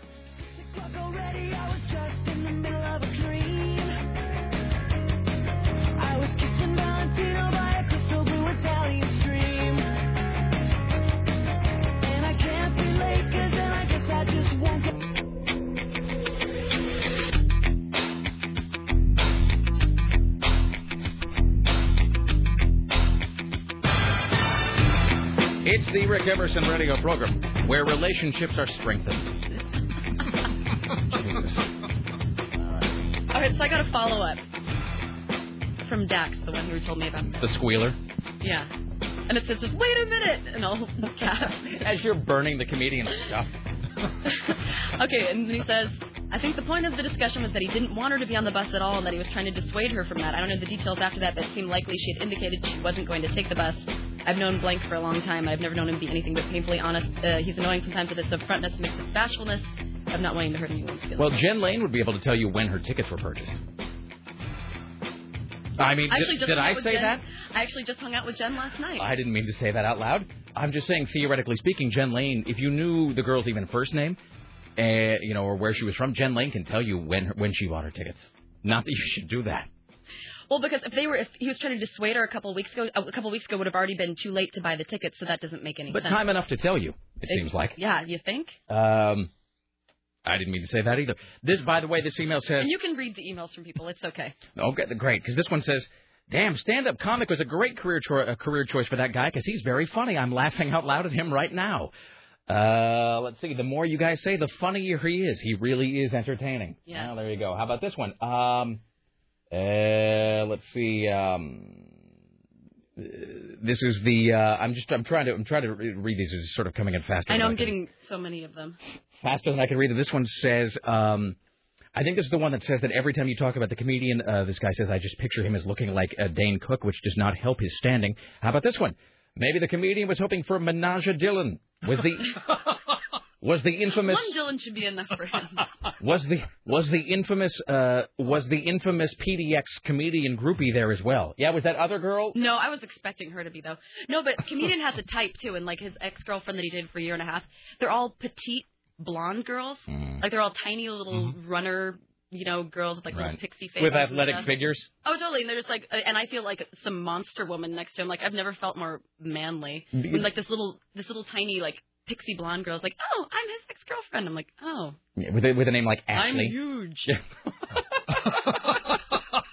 he likes girls with names like Ashley. Um, is there a possibility that Mary, uh, the girl, was using her friend's plus one ticket uh, for the Barfly bus at the last minute decided to go? Maybe it's all some sort of wacky Three's Company type mix-up. But there isn't. Well, you don't buy a plus one. It's just uh, everyone has to buy their individual tickets. And I know like- they're like twenty five bucks a piece. And can you just can you, could you just give your ticket to somebody else? No, you have to be. Your name has to be on there. Mm, all right, so she does seem like she would have had to have purchased the ticket. Uh, how about this one? Uh, let's see. Um, if she bought Barfly bus tickets, was at the New Year's Eve show, and didn't tell you about the potential of you, and he didn't tell you about the potential of your two meeting, he was totally hoping you two would hit it off while drinking, and while you were buzzed, he would drop the, "So, Sarah and other girl, I see you guys are getting along. Maybe we should take the party back to I my don't know. place." I don't think so though, because she seemed kind of frigid. Wow. Seems like she doesn't know how to love or please a man. Honestly, I'm sorry. I just don't. I, I don't see that as, like that being an idea because she seemed really like. Because she clearly. Because one of those girls who has like a shot of Jaeger is like, "Wow, I'm wasted. I'm so drunk." All right. It was funny though at the uh, like I was. Never mind. I sound mean. I don't know. She seems. What like with your very nice assessment that she doesn't know how to satisfy a man? Yeah. I didn't say that. You said that. I'm just agreeing without having met her. All right. person. Ew, do you Uh, think he really? Oh. I didn't say that. I don't.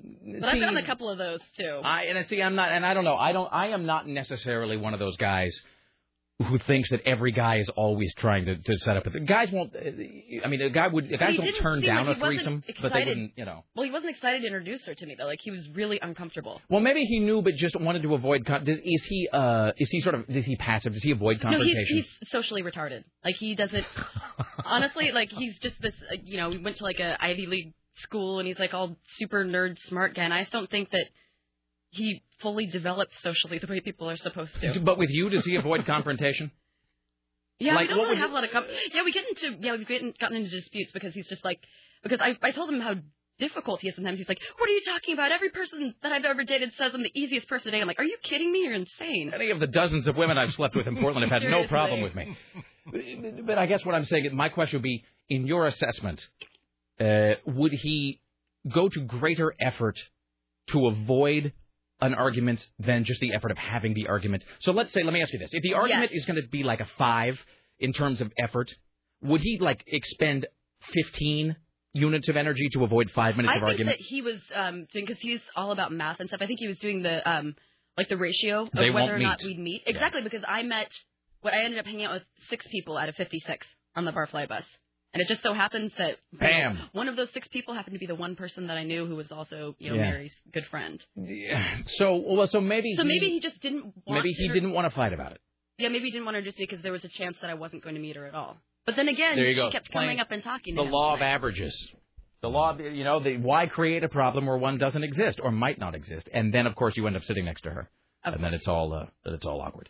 So maybe he was just trying to avoid an argument because she doesn't live here, right? She lives in New York. No, she lives in New York, but So, um, if but you had gotten she's made through- time in her busy schedule for the past week to you know go and see him, like you know stake him out like not once but twice. Well, uh, maybe so. I mean, maybe that's it. I mean, maybe he was thinking, like, if you didn't meet her that night, she was going to vanish back to the East Coast, and like, disaster averted without having to fight about it. And then, of course, the law of Mm. I don't averages. care. I'm still pissed because regard regardless, he uh he told me when she was there that he had no idea. Baby, I had, I didn't know. Yeah, he had no idea when obviously it it was something that had been, you know, that he had spoken to his friend about that he was concerned about. Like he should be speaking to me about his concerns, not to one of his other friends that has nothing to do with us. Mm-hmm. So, and I'm just, I'm back on the business that Sorry, she must have bought the tickets two No, weeks in is fine. advance too. Hello, Chuck. How are you? I'm good. It's a, it's Not much has changed in six years. Chuck. It's good to see that we've all matured. All right. Well, we should take it. We should take this opportunity to welcome to the Rick Emerson Show officially Chuck Knopf. Hello, sir. Good morning or good afternoon now. Thank you for allowing me to come in here and listen And to be your... and, and be ignored for half an hour Think while we we talk about mental breakdown on Sarah's this? boyfriend. I think Um, it's, I no, think it's no, we're not saying that. Sarah's uh, Mark. ma- Sarah's uh, the guy, Sarah, Yeah, a he's boy. just the comedian right now. ah, Um, so he's lost a little. He's lost his standing. No, you know what? It's so funny because at the beginning of the show, he was on an upward spiral. You got me to admit that he was my boyfriend. Now I just can't even say that word. These word. Dow Jones Industrials are down. Exactly. He's been delisted. He's been decertified. Okay. Um. So, all right. So, uh, ten years ago, uh, God, over ten years ago. Oh, sweet was. Jesus, I'm old. So it was more than a decade ago that I came to Portland. Wow. Um. So more than ten years ago, Chuck Knopf, uh, I started this show next door Yes, at the Fisher Broadcasting building next door, which looks like a giant cheese grater. it does. And there was at that point there was Comcast, us, and Blue Cross, Blue Shield. One of those health coverage. But there was that fourth floor that we were told we were never allowed to go to. Yeah, I don't know what they did there. Which is weird because that's in Radio Waves by Jim Ladd too. He talks about this mysterious floor you can't go to or this company that's across the hall. But when I first got a job next door at uh, KOTK, uh, one of the first things Ron Carter, the general manager, told me, he's like, "And uh, j- you don't just don't ever go up to the fourth floor." And I said, "Really? What's on the fourth floor?" Eh, you just want to stay away from there. And it's true enough, you get in the elevator, and it was like first floor, you know, whatever, Comcast, and then us, and then uh, Blue Cross or whatever. And then the fourth was just unlabeled, like a blank button, and you were told never ever to go there. And I still don't know what's up there. But um, but we were working at KOTK, and uh, under the tutelage of uh, Bruce Agler, Yeah. and then uh, you were at KWJJ at the time, which is our then sister station. Yes. And then um, and then we got bought and moved over to Entercom. But I'm trying to think if you were still with KWJJ at that point. No, Were you there? So you weren't there when we I got was- bought by Entercom. I was there, but the move was done uh, sometime early 2004, and I left at the end of 2003. Okay, so I all wasn't right. part of that. So you were Man, there. I miss your your epic battles with Mike Chase in the morning. Oh boy, those. I were- wasn't. See, I'm so glad you're in this mood because I wasn't going to say that either. Oh no, seriously! Like I just remember hearing Mike Chase hollering at you down the hallway. I'm like, this is what radio is like. This kind of sucks. Well, it's a. It was a building of um, passionate personalities. Yeah, that's a good way to put it. strong, strong personalities. Let's put it that way. Yes. Um, and I and and it, it, just lest anybody think that we're being mean, I I should say that I used to be that way as well. I'm not anymore. Much less so anyway. Uh, when I was doing you know this this awful show that I did from downtown for for a year and a half or so, and uh, you know, and I would and I would just totally scream at people. I would yell and just have these huge like massive fights with people, and just because I don't know, just because I was I just it, for me in my case it was just because I was just being I don't know I was just being a retard. But I mean, um, so you were there after the purchase, but before the move, you left. Yes. Um, and so you, and then you were, uh, you were at KPAM at one point, and I guess they just quit calling you. They just quit answering your calls. Hello, it's me, Chuck Knopf. I can say hello. How long were you at KPAM? Oh, uh, uh, off and on for like 18 months, maybe. And so is that a thing where they just are they like a guy? Did they they didn't break up? They just No, turned they- down the fader to like Right. Goodbye. gone, like zero.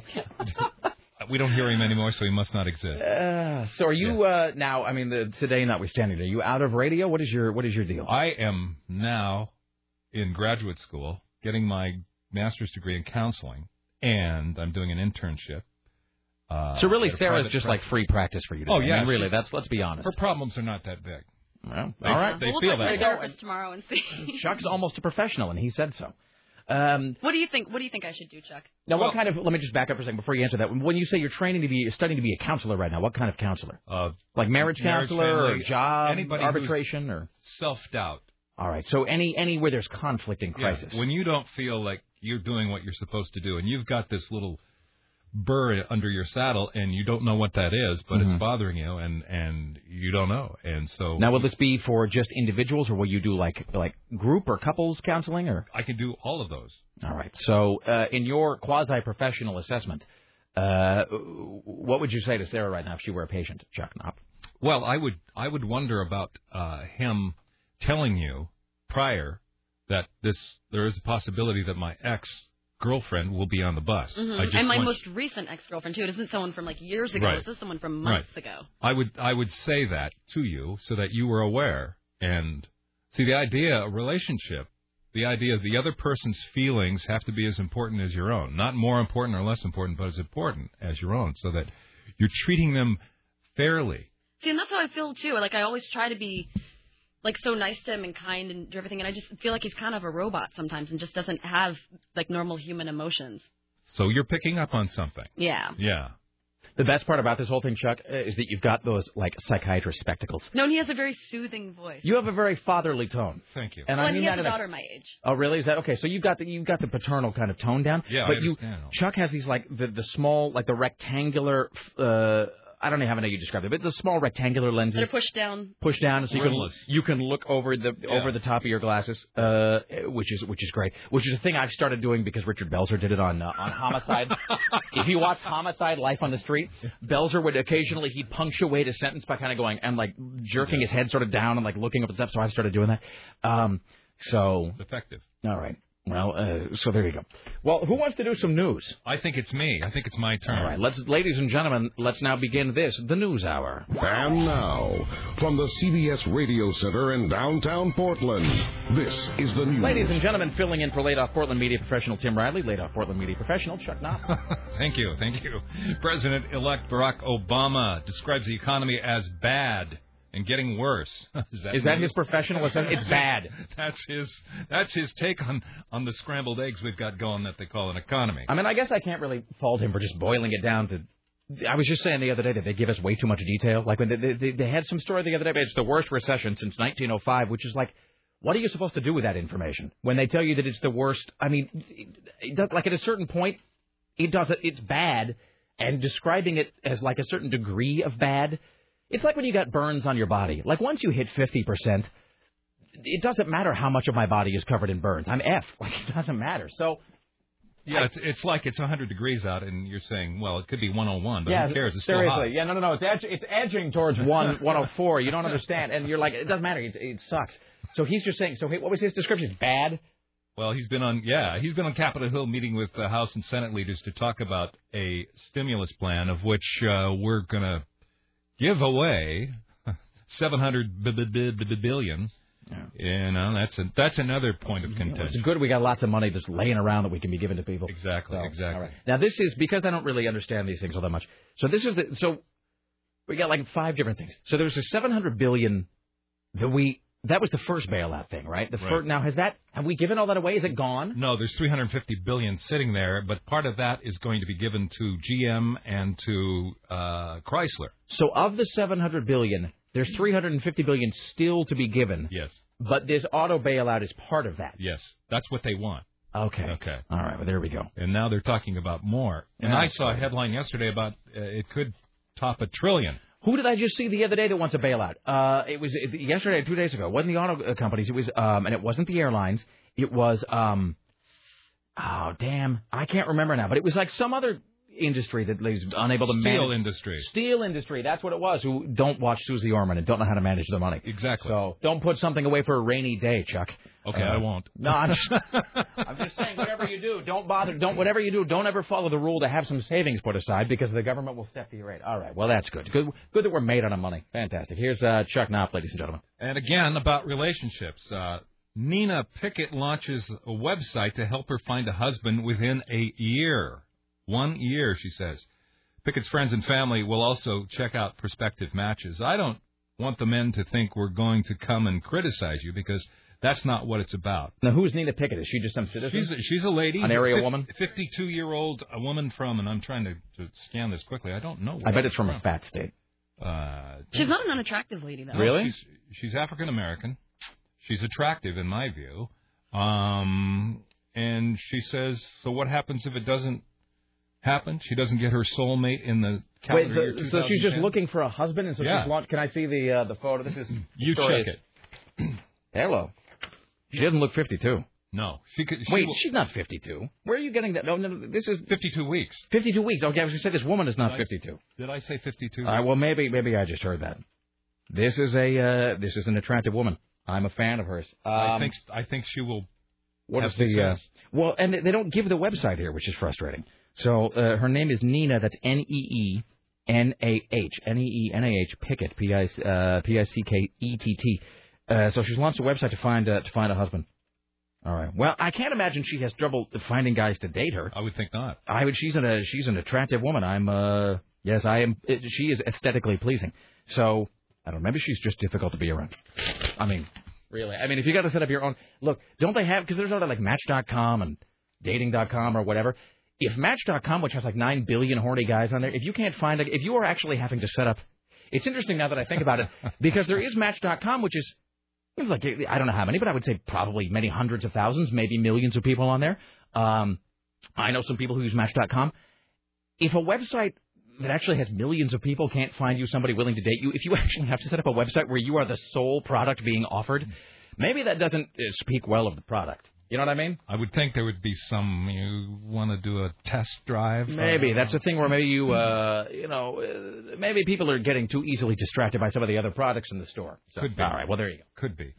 A waitress was barred from working at the Hooters restaurant in Davenport, Iowa, after a violent physical attack left her bruised and unable to meet company standards for maintaining a glamorous appearance. That's an awkward story. Yes, it is. is. this a domestic? Uh... Well, the waitress alleges she was uh, fired after taking some time off to recover from an assault. The assault I just mentioned. Hooters officials say the waitress abandoned her job, but they uh, also say the woman's bruised body may The woman's tempor- bruised body. Uh, pardon me. I like. Uh, do you have a waitress with that's bruised? Her bruises made her ineligible to work at Hooters. That was the. Uh, Well, okay. There are any number of jokes I would make that probably would not be appropriate at this point. I'm. I don't really know where to. I, I'm, I'm with you. Does it say how she was uh, uh, in an assault? Does, she say, does it say what kind of assault it was? Like is a mugging or like maybe a fight so- with somebody? Or Yeah, according to uh, testimony in court, uh, several incidents of domestic violence befell her in the year 2008, latest of which occurred September 3rd after she left work. You know, here's the thing. Uh, it, uh, the- really, here's a headline in a story and a line that should never be written about anybody. The phrase "several instances of domestic violence" should never be written about anybody. Because when you get to the point of several, uh, uh, you, unless you are uh, five years old or being locked in an Austrian dungeon, if you ever get to the point where there are several instances of domestic violence, uh, at a certain point you got to just uh, pack your Samsonite and get out. You know what I mean? Sounds, and I'm not trying to be flip about it, but she had a job. Sounds like she was making a little bit of money.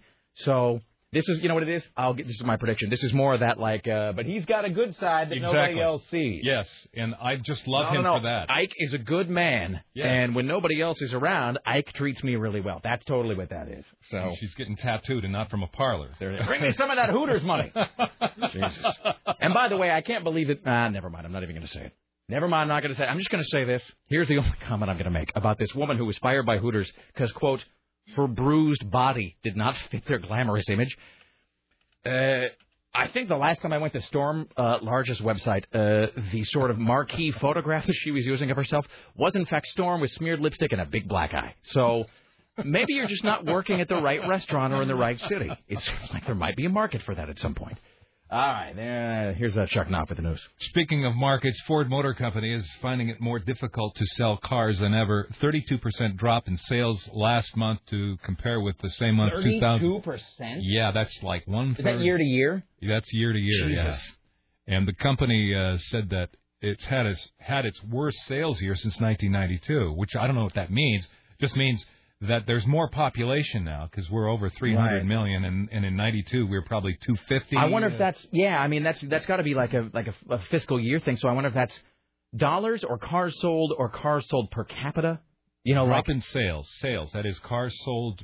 thirty-two percent. Yes, and that is one of the problems that we're having in this economy It- because it's driven by auto sales. Yeah, I mean, well, yeah, I mean, that's you know, and car. I mean, especially in America. I mean, you know, America is like car central. I mean, we are American guys are the biggest car consumers on earth. Oh, So I mean, the fact you can't sell cars to American men, there's something going really, there's something going really wrong. I wonder how that compares to the drops for other car companies. In other words, because there has been a lot of this discussion about, well, maybe they're just not making cars that people want to buy. Maybe they're still making these big behemoth gas guzzlers, and everybody's sort of like, no, no, no, I want a smaller, you know, I want a smaller car. But but even Ford makes more. I got a, I drive a Ford. I drive a Focus. I mean, I drive a small, fuel efficient Ford.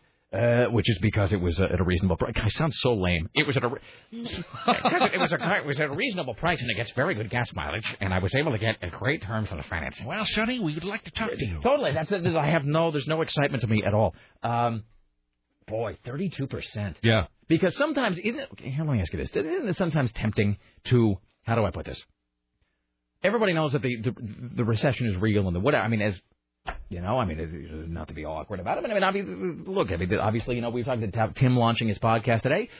Uh, CBS, like a lot of other companies, you know, did, did a lot of, you know, a lot of reductions and, and positions eliminated and people who are not here anymore and, and whatever. So I'm not trying to say that it's like a theoretical recession. It's not. I mean, it's absolutely real. But, but don't, that notwithstanding, don't you sometimes suspect though that Americans just can't break the buying habit and they're just continuing to buy crap they can't afford regardless? Like that was Laura was sort of get wondering about that the other day. She's like, well, you know, I know people are afraid of losing their jobs and the economy sucks and that everybody's getting laid off. But she's like, you know, d- don't you think that Americans just can't break the credit card habit and they're probably still even now, even as they're like drowning, they're getting themselves further into to debt. And I thought that that might be true too, but maybe not. If car sales are down 32 percent, it's just staggering. I can't even get my brain around that. That's huge. That, Jesus. that says that this thing's broken. That's like the big canary in the coal mine right there, It the is. cars. Exactly. I mean, the canary's not chirping anymore. Oh, no, the canary is uh, the canary is half lifing away into. Hey, by the way, can I tell you this? Here's a little slice of Southeast Portland. Speaking of dead birds, and it's not a figurative dead bird. I don't think I've told this story before. Uh, I know it's the news hour, but I'll try to keep it, you know, whatever. So, the way that our house is set up, there's a there's a room in our house that looks out onto a lower level of the house, and we only have a single story. Well, we have a basement, but I mean, you know, just one story above ground, and so it's one story, but the house is sort of at different levels, and there's, you know, we're kind of on a little hill. And um, anyway, so oh, there's a- because it's a duplex. Thank you, Sarah. Uh, not a duplex. So the, uh, but there's this room in our house where if you look out the window, you can see down onto another part of the house's roof, and it's through a window that can't be opened. So you can look out the window, but you can't open the window, and it looks on a part of the roof that you can't get to. And I don't know how this happened. I guess God was just trying to give us some decoration. Right outside the window, like eight inches out the window, there's a blue jay that just died of something at some point and just landed right outside the window. Oh. And the thing is, you can't get to it because the window doesn't open. And also, it's far enough in from the edge of the roof that like there was no way to get up there with like a broom and like scrape scrape it off onto the ground. So every time we go into this room in our house, if you look out the window, Lauren just started lowering the blinds because every time you walk into this room in our house and look out the window, there's a dead blue jay sitting there, and it's kind of fascinating in a way. I thought about putting up a webcam and streaming it online as sort of a you know as sort of a, the life cycle of a blue jay because over the last three months the blue the blue jay is just sort of like uh, you know eventually it's just going to be like little blue jay bones there. I mean it's just because it was it landed there and then now it's slowly just sort of uh, disintegrating away into nothingness. It's kind of fascinating to watch actually. I'm wondering if a cat got it. Maybe, but I mean, the cat didn't take it though because they, it was intact. It was dead but intact. And then, and I'm thinking it might have been poisoned somehow because otherwise an animal I think would have eaten it. But instead, the blue jay just sits there, and so nature is slowly just turning it into dust outside the window. It's just, it's all, it's kind of creepy and fascinating to watch. I feel like I'm in the Munsters house or something. All right, here's uh, Chuck Knopf on on uh, KCMD Portland. A list released by the Advertising Standards Bureau found the hotly debated Kotex U tampon ad showing a woman doing. Now, wait, let's back up for a second before we Do move we on. not with wanna do this? Well, I'm just going to say, did we figure out where this ad is from? I don't know. Does it say? Does it say this is an American ad? Sarah asked me earlier if we wanted to discuss this story, and I think that we may want to put that in the later pile. I Australia. Yeah, see, that's probably the tip off there. I think we should put that in the to be considered pile before we move on. That's my fault. I I was unclear, but the idea that it's from Australia that indicates to me that we should not talk about it. Okay. Okay. Let's move on from that. All right. How I think I might regret that. How about um, North Korean leaders we haven't seen for a while? File. Yes. I'll take that for a thousand, Chuck. All right. Kim Jong Il has made his first public appearance in 2009. You know, he had been missing. They had not seen him. In fact, there was a picture released. When was it? September, October of of him standing in front of uh, you know with all of the generals of Right. that uh, that uh, government, and he was standing in the front row, but the but the uh, shadows from the sun did not match the rest of the uh, of those in that group photo. So- Almost like Lee Harvey Oswald, Exactly. where the shadows are going one way and everything he's going the other way. Yeah. So we don't know if that actually was him uh, showed up. I don't know. Well, I mean, but you see, I mean, here's a dumb question. I mean, th- this is where I sound like an ugly American because I don't know how anything works. If you're a dictator, which he is, right? I mean, he's, Oh. that's, that's a dictatorship. I mean, that's like definitely. He's the last Stalinist. I mean, do they have? Here's another. Before we get to my main question, Chuck, not because you're a man who knows things. Do- they have like an uh, like a, uh, a, a theoretical, an official name for their kind of government? In other words, we are a we're a republic, you know, and other places are a parliamentary democracy. Like, is North Korea like? Do they even pretend that they have an actual system of government? Yeah, they do. They have they have a uh, a legislature, but they're not elected. But it's a they- puppet and they always vote yes. And it's the People's Republic of North Korea. Okay. So, so it it tells you it's a republic form of government, but they're not representing But he's- but it's anybody. a He's de just- facto Yeah, it's it's it's a sham, and you know the, that country is basically black and white. I uh the we had a, a friend of ours uh, who worked at the worked next to us at Couple for a while, a guy named Smokey, and he talked about I think it was either him or somebody he knew who'd gone to North Korea for whatever reason. I think maybe it's part of a news thing, and they told the greatest story about every time you would ask a North Korean what the weather was going to be like. Their answer was always the same. The answer, no matter what the weather actually was or was going to be, a North Korean always gave you the same response, which was, "Our glorious leader has made sure that today's weather will be wonderful." Like that was the they gave you that like no matter who you, it was like they'd all gotten the same memo. Our glorious leader has ensured that today's weather will be wonderful.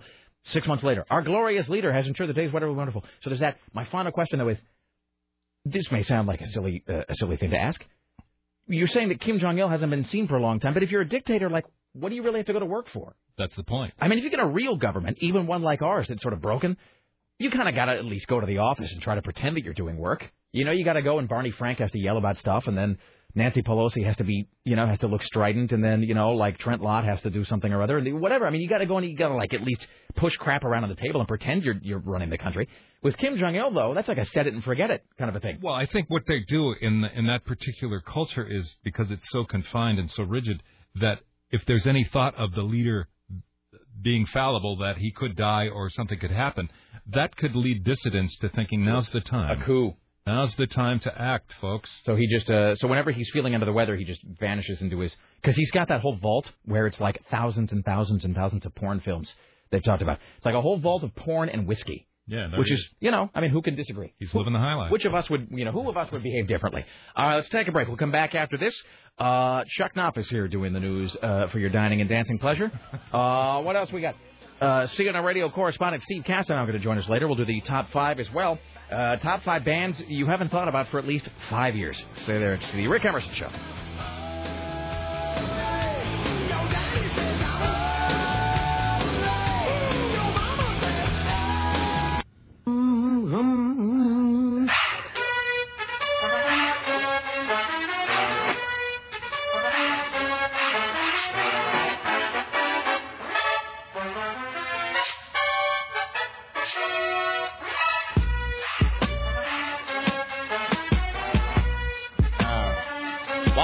The Rick Emerson radio program. It's 503 733 2970. Hey, by the way, for Twilight fans in the house, you know, the movie doesn't really hold up logically when you look at it. Uh, there's this whole business of. I can't believe I'm about to have this discussion, but if you read the book and or see, and by the way, I'm about 50 pages from the end of the book, and I'm just, and then I'm going to try to wipe the whole thing out of my brain. so I'm trying to finish it just because it's pop culture. It's it seems to be a book that everybody's sort of talking about. It's you know it, it is it's what the young people are reading and whatever. And so, you know, my wife read it in a day, which says something. You know, uh, as I've told the story, but I got up and she was on the couch reading it, and I came home from work hours later, and she was, you know, I walk in the house and I'm like, "Hi, honey." She's like, "Shh, I'm almost done," and you know, she read the book in a day. She has she finished all four books in Jesus, I mean, like two weeks or something, just something insane. And they're huge. They're like 700 pages. And I mean, she just like, you know, just sucked them down like a sorbet. Um, but I I will say this, by the way, that those Twilight books are kind of like eating uh, maybe at certain fast food uh, locations late at night, where it sort of turns on you about halfway through, but you got to finish it because like you get you paid for it. So by the time she got to the third Twilight book, she was like, "Oh God, this is not very good." And by the time she was reading the fourth Twilight book, She was actually just stopping every now and again to go, God, this is crap. This is terrible. And this is how bad, in my wife's assessment, this is how bad the fourth Twilight book, which I believe is called Breaking Dawn, this is how bad that fourth book is. She stopped reading the fourth Twilight book for a while to read Peyton Place. That's it. That's the benchmark. Peyton Place was like a step up in terms of class. Um, anyway, so I saw the movie, which is terrible, uh, and I'm, I'm, you know, but which is better than the book, which again just actively sort of makes you dumb. I'm finishing the book now. I had to bring it in because Sarah, you're probably never going to read Twilight. I mean, nope. I mean, because you know every woman in this building has read it, so I'm glad you sort of resisted. And take it from me, here's the thing. Actually, here's the thing about Twilight. I might recommend that you read the first one just because you know what it is. Just for the pop culture. aspect. Well, and that, and plus, it because it's just it's just awful. And I think you might. What is a movie that you and I could you and I could agree on right here that is great because it's just flat out ridiculous? I mean, I would say Showgirls. Showgirls, Yeah. but it is like that. I mean, it's just. I hate to say this, it is LOL funny, not in the way she intended. I mean, it's it's meant as like a straight ahead gothic romance between star-crossed lovers. I mean, it's meant to be serious and tragic and sort of sexy in a kind of Mormon denuded kind of way, like you know, in a eunuch kind of way, in a neutered sort of sense. Um, but it's just awful. It's just awful. It's so bad. I should bring it in and read some passages from it on the air. In fact, I think I have it upstairs. Yes. There's like at one mo- I mean, this is not even the worst one that I can think of, but more than once she actually does refer to. I swear to Christ, more than once, the character Bella refers to the the, the boy vampire Edward, who at one point she describes as looking like a Greek god. Um, she refers to his quote smoldering butterscotch eyes. Are you kidding me? No, which is Are you kidding which me? is retarded. Who has smoldering butterscotch eyes? You I mean, Rick unless you're a gingerbread man. Thank you. Um, but he, here's the thing. But here's the thing about Edward the vampire. Smoldering butterscotch. It's just see what I mean. It's just stupid. I mean, it's just. And look, she's like a gillionaire and whatever, and that's fine. God, God bless her. It's a tough racket, and she's a success and all that, whatever. So I don't begrudge her her success much. But, but it's just so badly written. It's like the Da Vinci Code was the same way to me. I'm reading it, and I'm just sort of like it was just a slog through sauerkraut. I mean, it you was ever just judge so people who really like the Da Vinci Yes, Code? yes, yes, I do. I hope Chuck Knopf is one of those people. Thank you. Do you like the Da Vinci Code quite a lot? Is it one of your top ten favorite books of all time? No. All right. Do you do you love it? No. All right. Yeah, good. Because I think less of you. I know people who are really really into the Da Vinci Code. I kind of just go, God, you're dumb. Um, but uh, anyway, so yeah, so he's like you know this teen vampire, and he's really like 117 years old or whatever. But he's he's this like perfect golden teen vampire guy, and um. What was my point? Um, wait, hold on, hold on. Oh, but so he's got a couple traits. One is that his eye color, which is sometimes butterscotch, his eye color changes depending on his mood. So when Mine he's change depending on my mood. really, I have hazel eyes, yeah, and they'll be brown sometimes, and then if I'm, um, like really tired, or if uh, I don't know, or, or like sometimes I don't know, or angry at a man. angry, yeah, my eyes will turn like green. Wait, so okay, well, hold on, hold on. No, No, they change shades, especially like with the colors that I wear too. Like if I'm wearing something dark, my eyes look brown, but if I wear something green, my eyes are green. so what? Let's stop. What is the default color? Would you say for your eyes? Well, they're hazel. I don't know. Um, Chuck, what is what color is hazel? Looking Hazel's a light brownish uh, color. It's light brown. Yeah. See, I thought it like a was brownish, greenish. Okay, so it's like a light brown. But if you are what, they turn brown. Um, if I wear dark colors or Oh, they they like it brings out the brown or Yeah. something. And then and then what you said there was something else. sometimes when I'm like uh yeah, and I'm really tired or like overly caffeinated or anything, uh, they'll turn like green. That's weird. It is weird. I've never known anybody whose eyes change color. I think it's just also you know just has to do with yeah with the colors. Interesting. That's that. So there. So your eyes are maybe just the right shade between colors. That depending on what you're wearing, it brings those out. Exactly. That's fascinating. All right. But his eyes. So what are they like? Blue to brown. To... Oh, wait, so like yeah, so if he's so if he's whatever, if he's like feeling like in love or whatever, they turn butterscotch or something. And if he's but if he's angry, they turn black, of course. And you know, at one point, like his eyes are solid black. And but here's the stupid thing about it. I mean, I know we're talking about a vampire, but I mean, even if you just assume. In other words, I'm pretty good at reading a book or watching a movie, and even if you're talking about something that we all know isn't true, like vampires or whatever, ghosts or Superman or something, like as long as they play by their own rules of the world, in other words, if you accept that there's a world where there's vampires, that's fine. But it's like you got to you got to within that world, like you got to have some internal logic to it. So the deal is that like him and his family, who are all vampires, they they live in this town. but after like 10 years, they always have to move because they don't get any older and people notice it. So nobody knows that they're vampires. And he's eternally 17, so he's going to Forks High School. He's in Forks, Washington. So he's going to high school, and again, nobody knows they're vampires. Like it's a thing they work very hard to keep secret. And yet, he's this guy whose eyes occasionally just turn jet black. You know, and then they turn back to brown, and then they'll be solid. And I don't mean like they turn like they tint. I mean like his eyes will just be like these huge black buttons when he gets angry. and I was saying to Laura, I'm like, you know, wouldn't he just wear like colored contact lenses?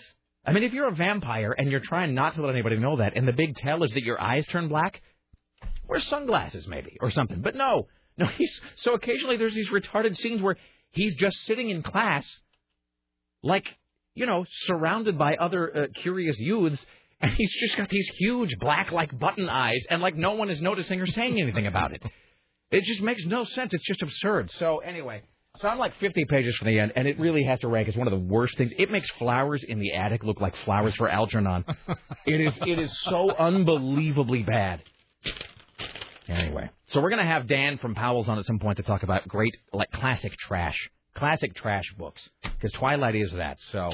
Anyway, I'm going to bring it. You ought to read it. Because I have a, cause Mailman Chris lent me his copy, and Philo tore the front cover off, so I bought him a new copy. So this one, I guess, is just mine to keep or whatever. So I'm gonna, I'll give it to you when I'm done with it. It's, uh, you ought to read it because you will, you will find it hilarious. Okay.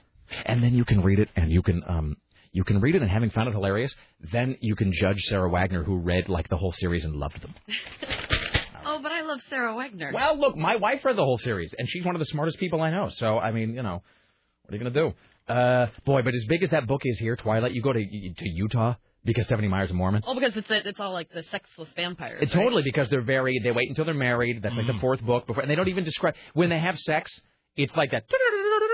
The next morning, you know, like there's no actual sexing, and also, do they talk about sex?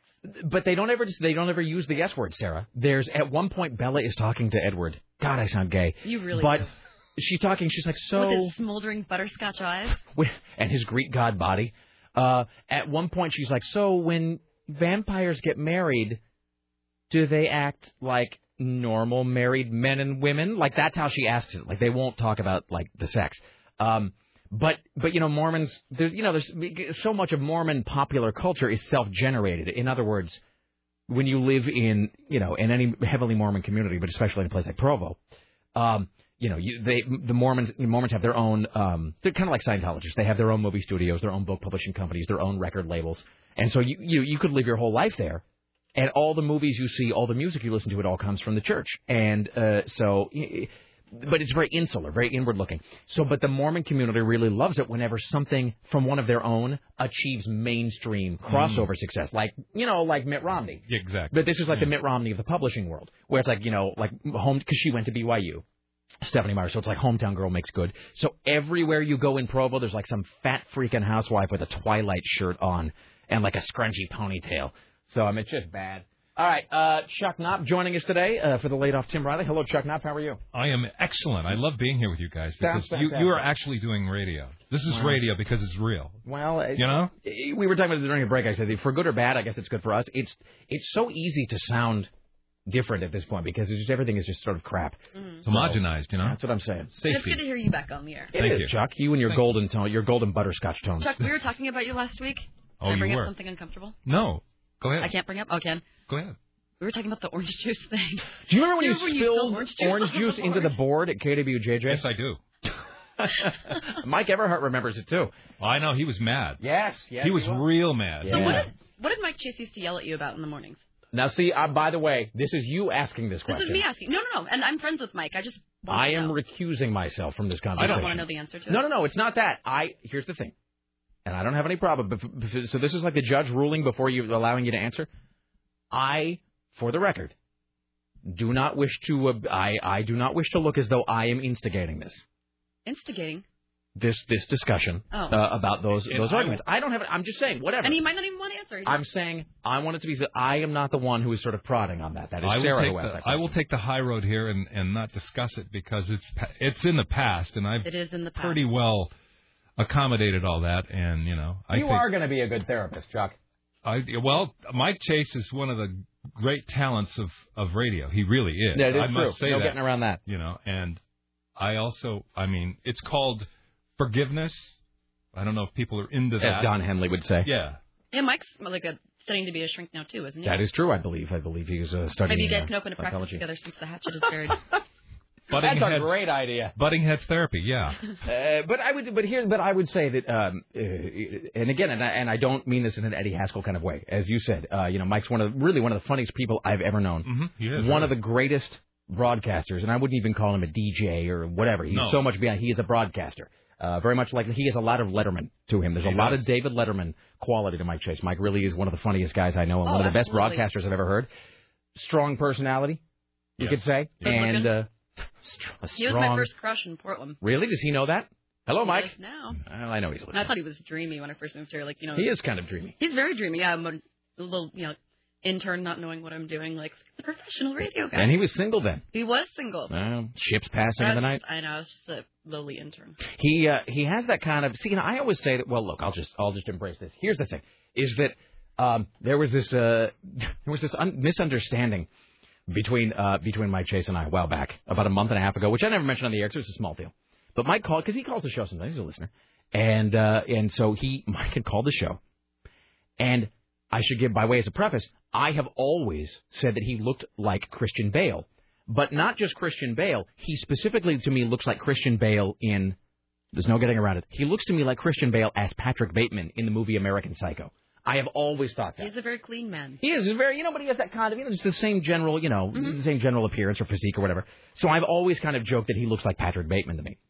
So Mike Chase calls the show about six weeks ago, talk about whatever, and he he, you know, we're like, thanks for calling, whatever, and he says goodbye, and I say goodbye. We hang up the phone, and uh, pardon me, we hang up the phone, and I made some what in my head seemed like a logical joke. I said, whether he is off to chop up cheerleaders or something, and he emailed me later, he's like, so someone told me you were referring to me chopping up cheerleaders. So uh, are we cool? Is everything fine? And and I mean, I'm like, oh, you know, OMG, like I'm so so sorry. I didn't mean that. that it was a joke about you looking like Christian Bale in American Psycho. No disrespect intended or whatever. So um, how do we get out of this? Anyway, so that was if I sounded a little like when you were when Sarah was like, so tell me about fighting with Mike Chase. I was like, oh, oh God, he's gonna think that I'm trying to like pick some sort of scab off something or other. Oh no, I was just curious. I mean, it, it's not my place to ask, but I figured, you know, what better time than now? No, you know, I'm with you. So um, And it's my place to say no comment. But he's but yes, he's an, an attractive man, um, and really one of the just one of the best broadcasters I've ever heard in my life. He's hilarious. But uh, you know, but like a lot of people, again, has a certain idea about how things ought to be done and how things uh, should be delivered, and uh, you know, sometimes that leads to uh, Stuff. discussions of whatever Yeah. intensity that might happen. Anyone who and, has uh, like a clear vision of what they want to do sometimes might hit some. that's what I'm saying. That's along the way. exactly what I'm saying. So, all right. Well, in any event, uh, did I get to? Is there other stuff from New Year's? Didn't you have a lot of audio that you said you were going to play? Oh wait, uh, but, but back just one final Twilight thing. So it just seems like he would wear sunglasses, especially because his dad's a doctor. Edward makes no sense. And you're right. That guy that plays Edward in Twilight is not good looking. He's a weird looking guy. Weird. And you know what? Have you noticed that weird is the new hot? Like Rihanna. Is that well? That's true. She's weird looking too. Yeah. Yeah. No, that's good. You have to have three of them for it to really be true. So there's Edward, that guy who plays Edward. There's Rihanna. There's got to be a third one. A third weird is the new hot. Weird is the new hot. Uh, there's got to be a third person who's like that though, who makes that true. We'll think of it. Okay. But you know, here's the, my final thought about Twilight, and then I really will shut up about it. Is that a two two small thoughts. One, it's all worth it for that South Park episode about Twilight, which is like the best thing I've ever seen. And two, I was thinking about this. It's got to be a weird kind of ego trip for that kid who plays Edward. Because, and again, you'll understand this when you read the book, which I now have to give you, and you now have to read. It. It's I not like know, a rule. I know. Because in the book, it's like she cannot, Stephenie Meyer cannot go more than a paragraph without, like, you can all but hear her pant as she's writing about Edward, who's like with his chiseled Adonis face and his flowing mane of golden, luxuriant hair. And, like, she describes him at several points as just flat out being perfect. Like, that's the word she uses. She's like, there's a word, there's a blog online where they count the number of, they, they rank her adjectives by use. Oh, and like awesome. beautiful is used like a 700 What about times or something, and smoldering is used many times, and perfect and flawless. So it's got to be weird to be that guy where you're reading this book where it's like he is a flawless man god who walks among us, and you're like, uh, you know, they're like, we want you to play him, and you know, that's got to be good for your ego. but but you're right, he's not good looking. He's a strange looking man. Mm-hmm. All right, here's Chuck Knopf at the uh, news desk. Well, more news right now. Uh, fellow passengers pronounced, or I should say, rather than pronounced, pounced, actually. There, there is a, a difference there. A Toronto man who tried to pry open a door on a Skyservice airline flight yesterday over the Dominican Republic. He wanted to open the door. He says, I got to get out. Five or six passengers tried to immobilize this guy. Says uh, Skyservice uh, representative. Uh, the plane was a 757, you know, one of those big Boeings. Yeah. Unscheduled landing it made. Um, they took his belt. They they tried tied his feet and hands. Passengers jumped up after the disruptive man threw a flight attendant to the floor. This is like the second story we've had like this Yeah, recently, there's where a one guy last week, too. gets up and he's like, "I gotta get out of here," and he starts opening. The, but as we were talking about how the the way the plane is set up, you actually have to pull the door in before you can push it outward, and the pressure keeps you. But which is sort of a scary fact because that indicates that they had to create that at some point because some guy kept trying to pull it. Like it indicates that it was a problem. The guys kept opening the doors in mid-flight, so it's just yeah, it's all kinds of bad. Do you ever think about that when you're on planes? Do you ever look around and you just look? You're like, who here is crazy? Mhm. You know, who here is probably going to go bonkers? You can't tell. No, you can't. Uh, despite their attempts to, pro- did you see that profiling story that happened over the weekend? There was a family of, um, I, I forget, but a family of some Middle Eastern descent. Uh, I, I believe they, you know, they, they they were the kind that, you know, they, they were a, they were uh, they, they were a family that I do believe to the casual observer might have appeared to be, you know, from some troublesome country. Um, anyway, so they, but, but of course they're not. They're just like you know, American, some American family just happens to be of whatever whatever ethnicity, and they get on a plane. And the dad, who uh, it turns out is like an engineer or something, the dad was talking to the daughter, and the dad they were talking about like where the safe, safest seat on the plane is. They're like, so where do you think the safest seat in the plane is? Which is a conversation we've all had. The answer is, of course, in the tail section. But uh, some passenger, some namby ass white woman, uh, hears them talking about where the safest seat is, and she runs and screams to the TSA, who come and yank them off the plane and like interrogate them in a room for an hour. Before finally going, uh, oh, we're sorry, we're retards, you know, without without like an apology or whatever. So I mean, keeping you safe is what they're doing. Uh, let's take one moment here before we continue. Let's uh, talk to our good friend, CNN radio correspondent Steve Kastenbaum from New York City. Hello, sir.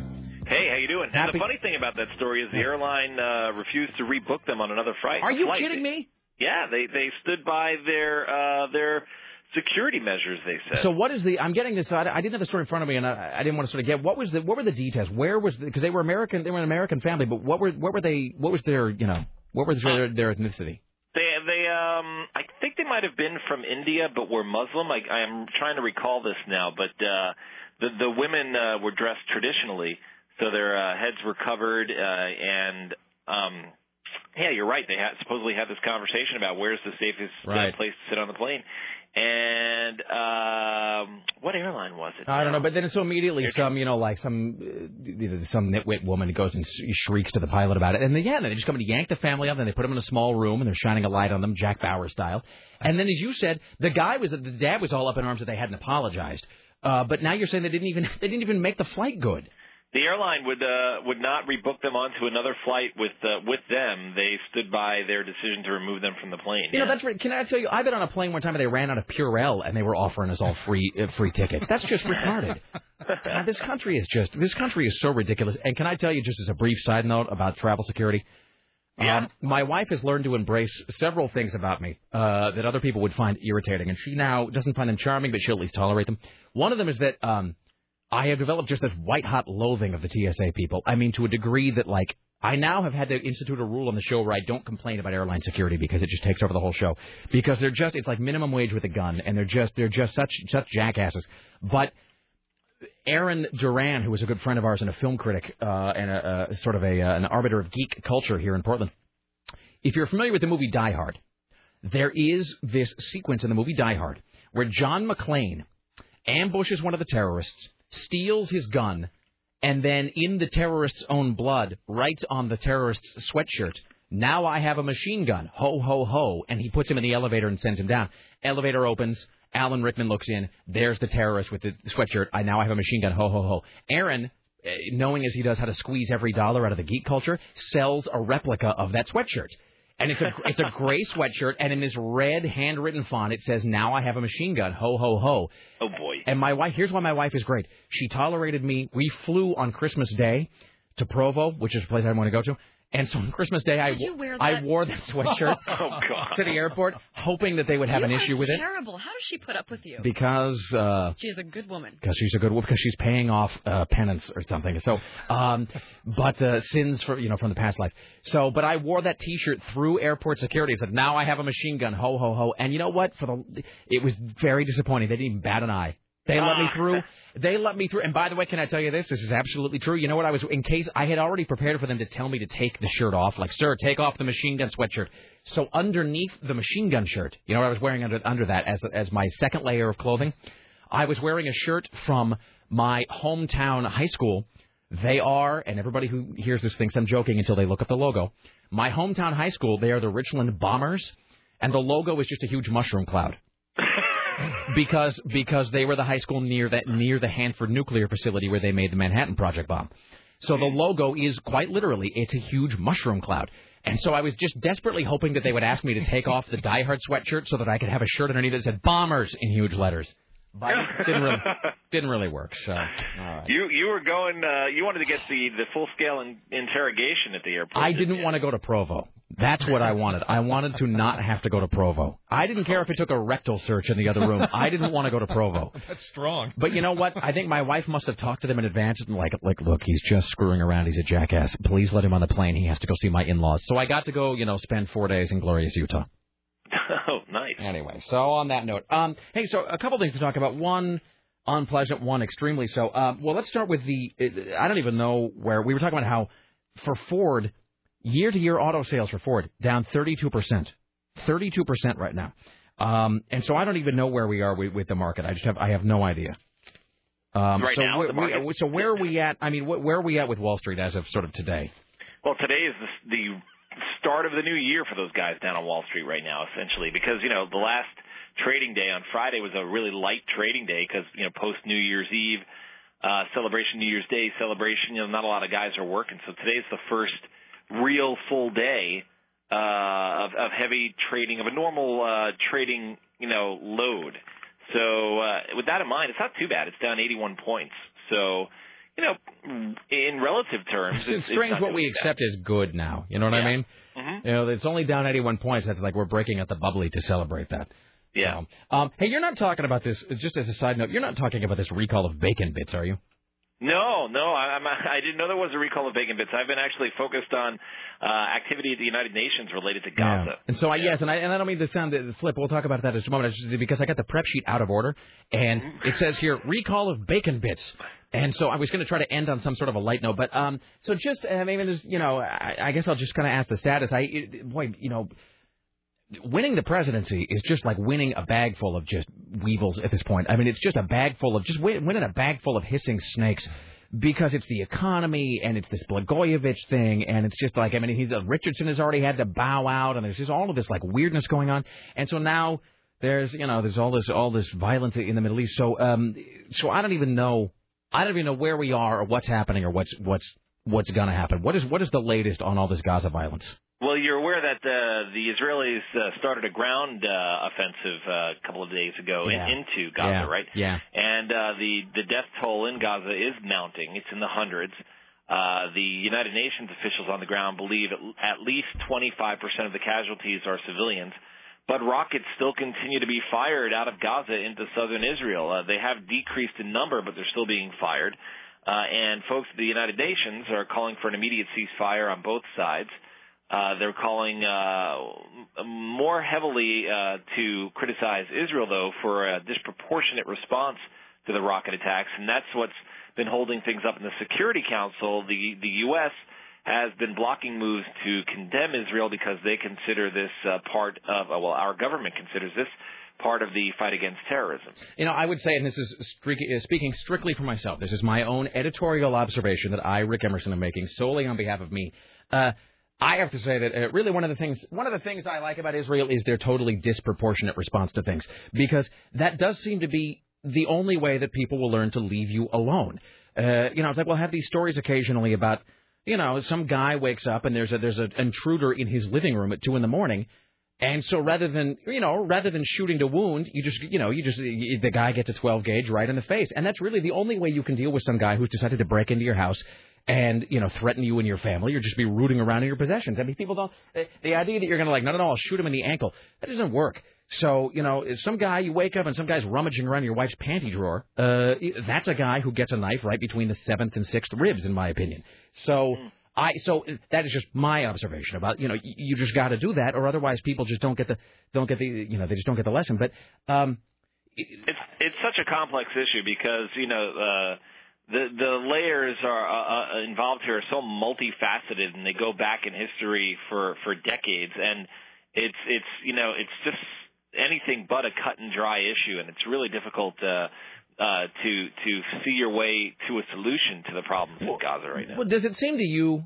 I mean, and I were trying to boil this down here and to make it simpler than it really is, but it seemed to you like one of the hugest uh, problems there is just that like there is there a there there is no one with the sort of uh, political or moral or whatever authority just to sit everybody down in a room like your mom used to do and be like, okay, you know, this is stopping now. Like there's no one there's no one who has the authority or the power or the whatever the the chits as they say to get everybody in a room and just say this is ending and additionally there's even if that were to happen it doesn't seem like there's anybody who's there's never going to be any sort of actual no one is going to be really ever held to account in any real ongoing way for this stuff. We seem to have accepted that it just flares up every now and again, and then there's death and violence and whatever, and vitriol and empty promises, and then more broken promises, and then it's like a rinse, wash, repeat kind of a thing. Didn't that used to be uh, Jesse Jackson's role in society? He'd go to these places and sit everybody down. That's exactly, that's exactly that's really what we need right now is more Jesse Jackson. That'll make everything better. So I mean, you know, it just it just seems like that there's nobody who can just go in there and just say like, look, it is a timeout, and I swear to God, you're all going to the woodshed if this doesn't end immediately. So I mean, I hate to sound so. I hate to sound so nihilistic about it, but it's like it just, you know, it, just, it's just one of those things that there's nobody is nobody is willing or able to just set the reset button on it and just start it over and just get everybody to just, just, just, just leave each other alone for the love of God, no pun intended. And then here in the uh, at the United Nations, you have um officials from the Palestinian Authority uh, uh, sitting down and talking with members of the Arab League, trying to draft a new resolution for the Security Council. And uh, the interesting thing about that is, you know, essentially the Palestinian Palestinian Authority really doesn't speak for Hamas. So even if they come to some sort of uh, agreement that all sides will sign on to, there, there's no guarantee that Hamas will recognize Well, it. and, you know. Uh, you know, and look, uh, I mean, Hamas, who, as I understand, I could be incorrect about this, but I do not believe that I am. Hamas, who I do believe has it as part of their charter that Israel ought to be destroyed. You know what? Yeah, uh, You know what? As soon as you, just- I mean, that's it. I mean, that's where the, and that's where you, you sort of, when people say, well, we we disapprove of this disproportionate response. You know, I'm just saying. Uh, you know, if some guy's in my living room telling me that his his internal charter calls for my destruction, uh, that guy gets what's coming to him uh, repeatedly, uh, if, if necessary. That's just my take on it. Um, did you? Uh, we'll end this on, a, on an up. Did you uh, have a good New Year's? You were there. You were there. Were you there in Times Square next to Kathy Griffin? Oh my God! It was freezing in Times Square this year. You know, with, with each passing year, uh, especially if the weather conditions are not conducive to doing uh, an outdoor live broadcast, I, I I have a growing disdain for the people that come to Times Square because if they didn't come, I wouldn't have to be there. That's, you know, that they are the reason that you are out there freezing your ass off. It's their fault. basically. Yeah. I did it once. I did it once, one time, and, and I've told the story before. But you know, we didn't have to stay out all night. We we were staying at the hotel right at the Crowne Plaza, so they were very you know we they were able to usher us down right beforehand, and we went right back up to the room. So, uh, but I cannot believe just the people who are just there. Just the idiots. Every I've been standing here for 12 hours. It's my ninth year. I mean, I just don't understand what goes on in your head that you want to do that. Well, this is the eleventh time I was down in Times Square, and this was by far the coldest one I've ever experienced. Mm. So, uh, you know, I look at the people standing there, who some who have been there since 5 p.m. You know, and they've, they, you know, they essentially wait out there for seven hours, and you know, after the first two or three years of covering it, it sort of just became routine and lost its magic. Really, like how many how many times can you stand there and watch a thing that is high in the uh, you know in in the sky become lower in the sky, and then a, and then a light goes off. You know, I mean that's really it, right? Look, there's a thing that's 100 feet off the ground. Now it's 50 feet off the ground. Huzzah! And then and then and then you wait nine hours to take a subway home. I mean, it's not like time. It would be one thing. Here's the thing. Here's how you can make this exciting. Mm-hmm. It's like doing it in Times Square is almost pointless anyway because Times Square at any given time is bright and loud and flashy and lights and sirens and things moving around and things going beep beep beep and whatever and there's a billion people there. Like the idea that for 15 seconds it's going to be somewhat louder and brighter is just not much of a selling point. If they really want to make it a big deal, they ought to do it in like Wichita, you know, or just someplace that never had, you know, someplace that doesn't even have electricity, you know, someplace where they can't even use chairs. Just have it done there. Then at least it would be different from the norm. I mean, Yeah. no, let's go to Times Square. There's going to be a lot of people there, and there's going to be a lot of lights. Really, count, count me in. You know what's really funny is when you went down into the subways in the Times Square area. Uh, did you see I Am Legend? Yes. You know when he would, uh, you know the scene where he comes upon a hive and the zombies are all sleeping, standing, Yes. huddled next to each other, really close and whatnot. That's what it looked like in the subway stations. Everybody just standing there shivering. You know that. And stand, you know, they were trying to get out of the wind, and Ugh. people were just standing down in the subway stations. Yeah, it was really, Yeah. it was really, uh, it was, it was a unique uh, year for me in uh, Times Square. Yeah. All right, my friend. Well, as always, a pleasure. Uh, are you on tomorrow, sir? Yes, I am. All right. We'll talk to you then. Have a good one, sir. So long. Steve Kastenbaum, ladies and gentlemen. Hello, Chuck Knopf. Yes. Good morning, good afternoon, or good day. Uh, so Sarah is yelling at me that I got to take a break, which I do. So we'll come back. We'll do more news because you sound fantastic, sir. Thank you. I feel fantastic. You know, and You so want to feel me? no, that's a bad maybe after Sorry. we go to break, I'm Chuck. sorry. I see now where the arguments with Mike Chase came from. No, Chuck, I'm not going to feel you. Chuck, get out of the studio. Chuck, stop it. All right. Uh, we're back after this. This is the Rick Emerson Show. Don't go anywhere. And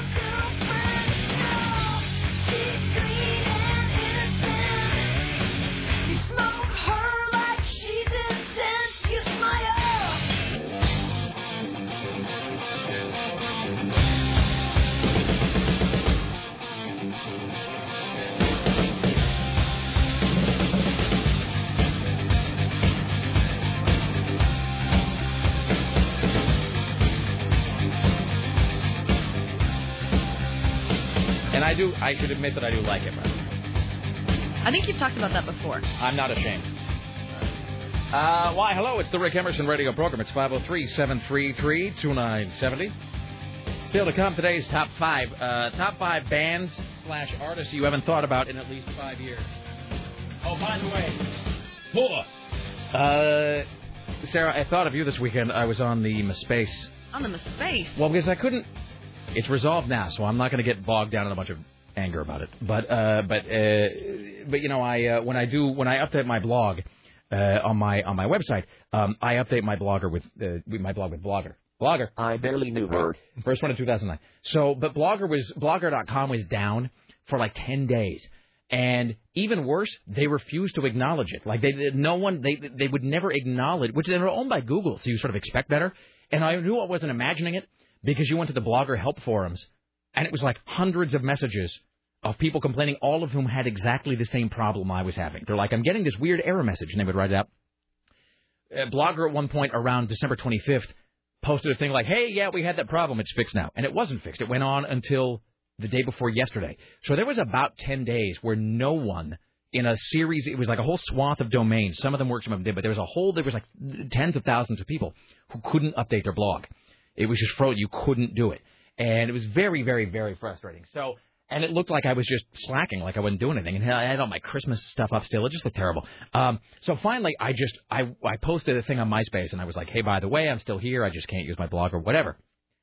It's a long way to get to this point. So I was on MySpace, and you know, I got a message from somebody like, "Hey, best show ever, whatever."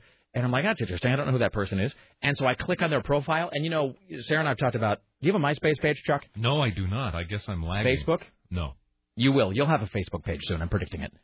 All right, that's possible. I, You should. That's where you can reconnect with old friends. Like we have a lot of people from like Fisher Communications. Who are oh, really? You and Mike can share Facebook. constant updates with each other. Hey, well, what's Anyway, uh, so anyway, so I didn't recognize the woman's name, so I click on the the uh, and of course, like every dumb guy, if somebody sends me a MySpace message and if it's from a woman, I'm much more likely to click on the profile to see who it is. Uh-huh. Like if it's a guy, like, "Hey, your show rocks. I love zombies." I'm like, "All right, great. Thanks for listening."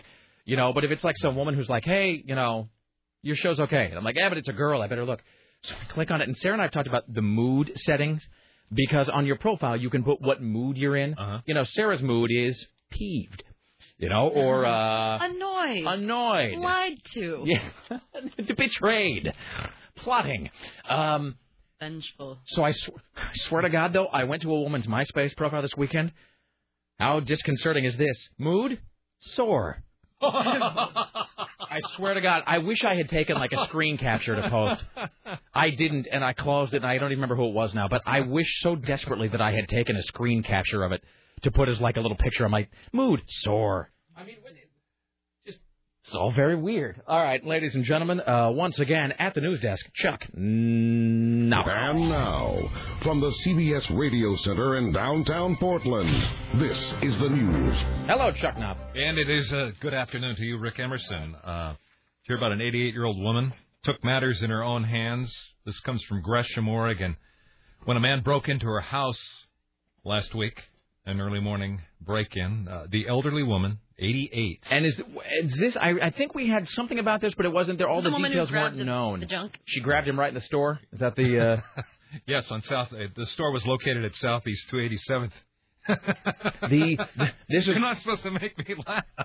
I'm sorry. Well, it's part of Are it. you not allowed joy, Chuck? No, Knopf? I'm just. You're not allowed to live life.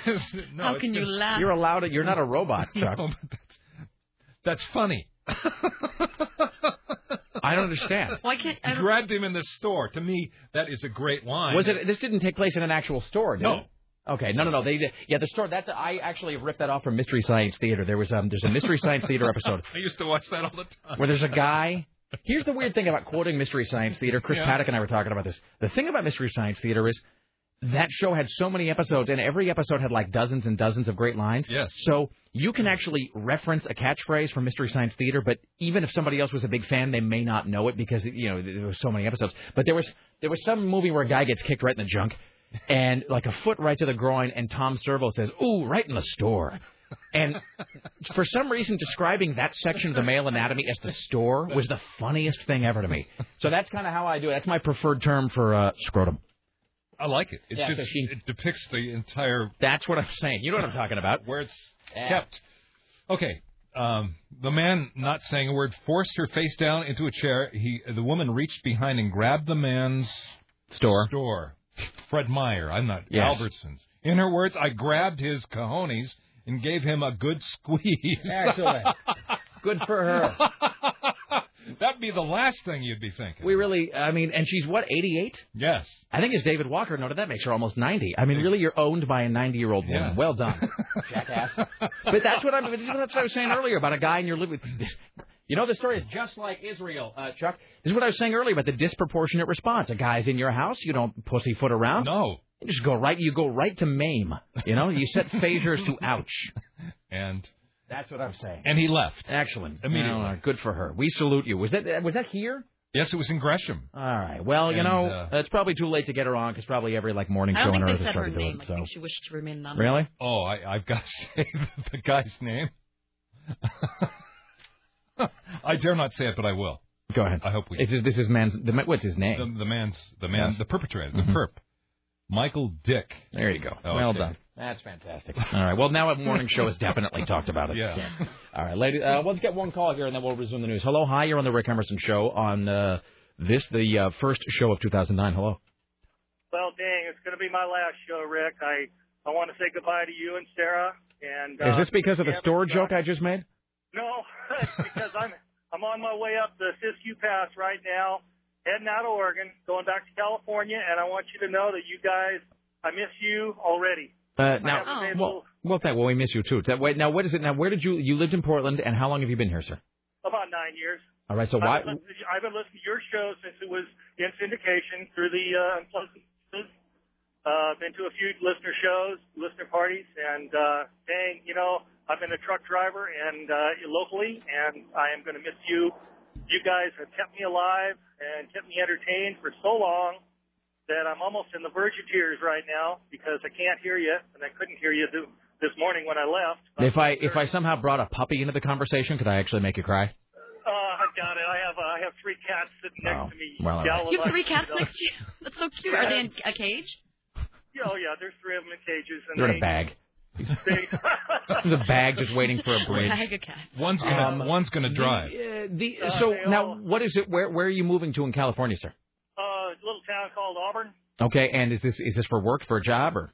No, it's because I uh, I now, as of uh, the election night, uh, I own a house down there now. Oh, all right then. Well, Uh, so I've okay. been, I became an orphan on on Obama's uh, ascendance to the presidency, uh, so to speak. Oh, mean, I see. Okay, so this is okay. So it's a family situation. You've inherited a house or, or I something. like that. inherited okay. a house, All right. and uh, you know, what, what can I say? You know, we both quit our good jobs, and uh, decided to go back home where the rent's cheap, and uh, unfortunately, it doesn't have the Rick Emerson show in it. Well, but uh, fortunately, you do have the uh, you do have the Intertron, sir, and so you will. Uh, you will we will listen to it. And I want you to know, Rick, you're in my will.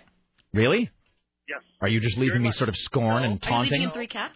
No. Thanks. uh, I could only be so lucky. No, I'm going to give you. I'm going to make sure that you get my uh, John Wayne Gacy business card. Wait, hold on. Now wait a minute. Now when you say John Wayne Gacy, uh, you uh, called or emailed about this some time ago. where I could send, where I could sell it, but uh, I gotta be, I gotta be honest with you that you're the only person in the world who would appreciate it more than I do. Do you have something terminal by chance? I mean, I hope not. I'm just well, I'm saying. driving, I'm driving a 25 foot van with a 12 foot trailer behind it, and I've never driven anything Well, big. like maybe you should stop and have uh, have some whiskey or something. Stop and get a couple of belts before you continue. It makes the drive go a lot faster. Believe me, I'll, I'll make, my, make sure it's in my will, and my wife will make sure that you get it. Well, let's now just real quickly so we can uh, to, uh, please to describe for people now this John Wayne Gacy business card that you're talking about. It's just a business card. It says painting, decorating, and maintenance.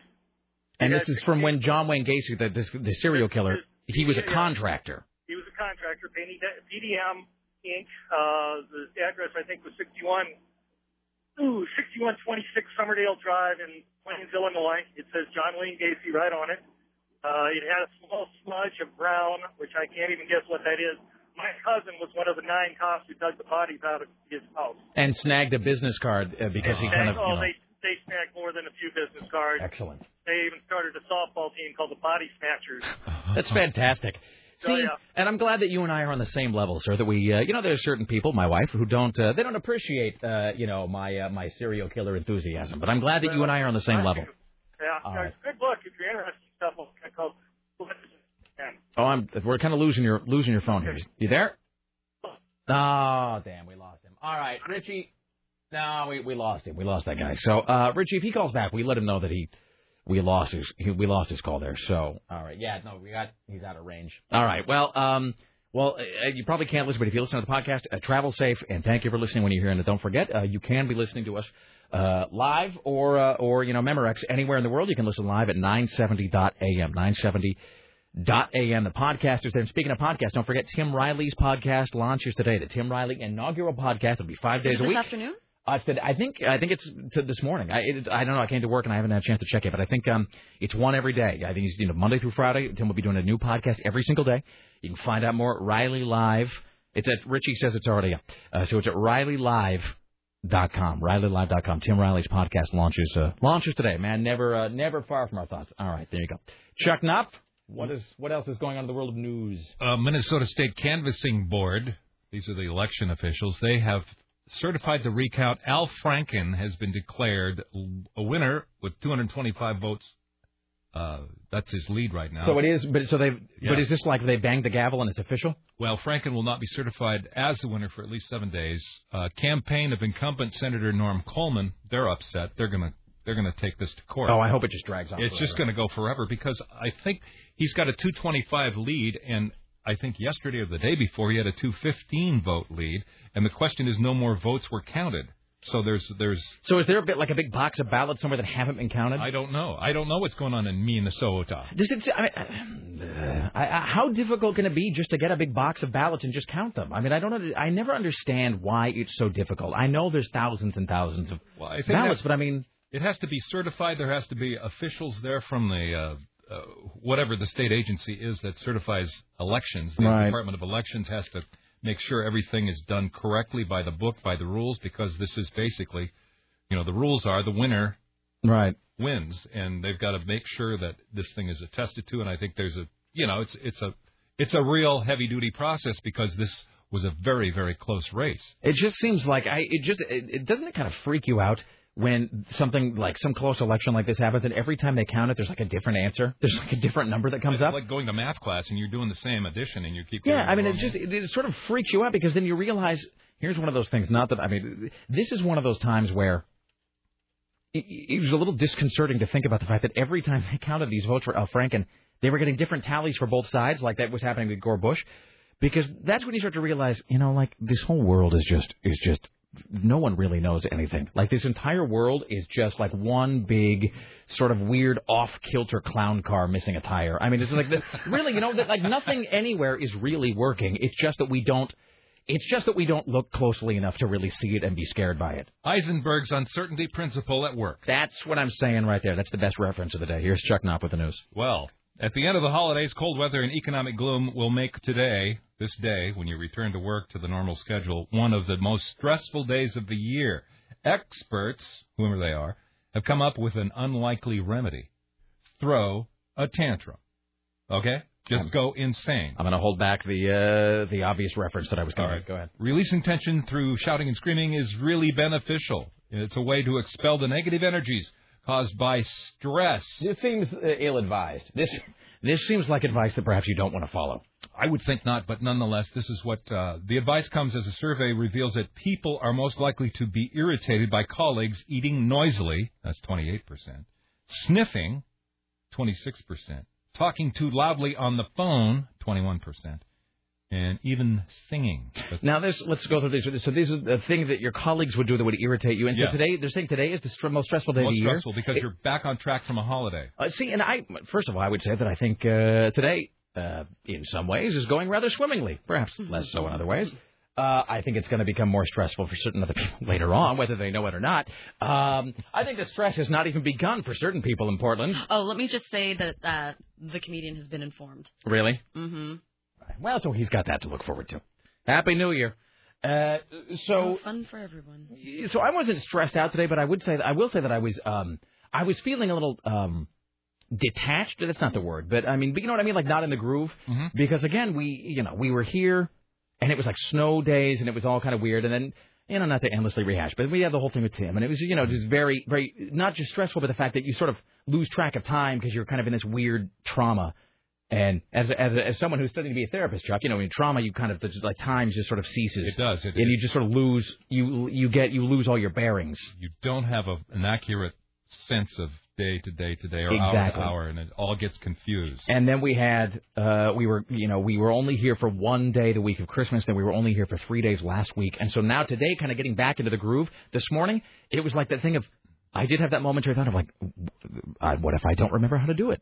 what, what if I've forgotten exactly how to speak? Exactly. So, but uh, but so what? Let's go down the list of irritating behaviors that your colleagues might have. Okay, first of all, the the one that irritates most is eating noisily.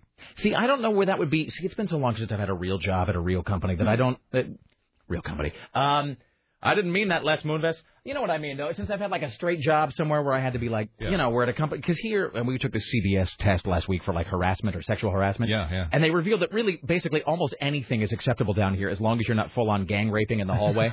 like it doesn't matter. And you know, and it, you know, because because they know because it's a creative environment. So it's been so long since I've worked at a company where they enforced like normal rules of decency. Um, so eating noisily, I guess maybe that'd be irritating. Boy, you know, I used to have roommates that would do that too, so I can really see what you're talking about. I used to have this roommate, he would just sit there, and his whole thing would, he would like make this weird pasta dish, and I'd be sitting there trying to watch TV. We only had one TV, and it was in the living room. And he'd come in no matter, even if it was a show he didn't care about, he had some weird thing where he had to sit down on the couch next to me and eat. And so I'm trying to watch like TV, and he would sit down on the couch next to me and he'd start eating his overcooked pasta, and it was a whole lot of this. It was a lot of like, mm-hmm. Like he was spooning sort of. It was like he was spooning sort of like ectoplasm into his mouth, and after a while, you're just sitting there and you're going, "I'm going to cut off your head." I swear to God, if you don't stop it right now. All right, what's the next one? Uh, sort of an, uh, a derivative of that, sniffing. I do that too, Sarah. you do the annoying sniffing. Sarah hears me sniffing a lot because I get You've these. stopped. You've not done it as much lately, though. Well, you know why, Sarah? Because I've taken to trimming my nose hairs more frequently. Oh. And I get these nose hairs that tickle. Yeah. And I started trimming them because, of course, otherwise it looks looks like I have a colossal cocaine habit. So, and I try to keep that hidden. So, but I, but so I would do this thing of like going, you know, which is just irritating. All right. Another one. This this one bothers me, especially if you're at a public place. Talking too loudly on the phone. Seriously, that's one thing that will make me plot your death. I mean, especially because certain people have that voice where it's just at the right frequency Uh, that yep. it like drills into the side of your head. Yep. Yeah. Yep. I, I was at Les Schwab on Friday getting a tire fixed. I'm sitting there waiting, and there's a lady with her two little kids sitting there, and she's on the phone, and she's talking above everything, and I heard the whole her conversation about her life, and I just went, Wow. And plus, you realize that, like, I think because of cell phones, I think subconsciously people somehow still think it's 1991, and you've got to shout into the thing to be Right. heard. Yes. when really it's the opposite, right? Now you could probably get away now with speaking very quietly Yes, because, because- the phone, the technology is so advanced. You go from the string and cup theory to the electronic. But in, but you know, but people still have that old. So instead, but they can't get their mind around that. So they're they're like on the cell phone and they're going. And then I said to him, he was late on his child support. And you're just sitting next to the woman, just going, "Will you please just All right. Uh, speaking of shouting, Sarah's going to shout at me if we don't take a break here. Uh, all right, we'll come back. Chuck Knopf uh, with the news plus the top five when we return. Top five musical acts you haven't thought of in at least five years. Uh, oh, and we'll get to the rest of this New Year's Eve uh, audio as well. Stay there. It's the Rick Emerson radio program. Go nowhere.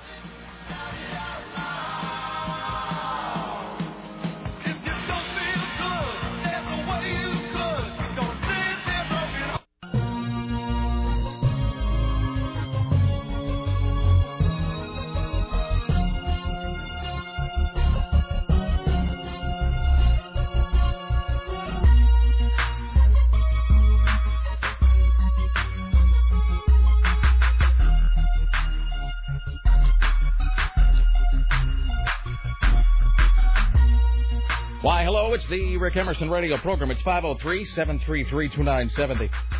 Uh, we're here with newsman Chuck Knopf. Uh, coming up here, just a few. We'll do today's top five. Top five artists you haven't thought about in at least five years. All right. And I went up into my office and I found um, this is actually the copy of. So Mailman Chris lent me Twilight and my dog destroyed it, so I bought him a new one. So this is that one. Let's see. I'm trying to find. I'm trying to find a particularly some particularly purple prose. Uh, let's see. I gotta find that website where they rank the the words and adjectives she uses to describe him. 'Cause it's all like exquisite and flaw. Okay, here we go. This is this is okay. th- This is actually not even. This is just I stumbled across this in the book just now. Uh, this is I think actually what they use on the back flap. Um, they use this this phrase in the movie too. This is not, not actually even her really talking about how dreamy he is.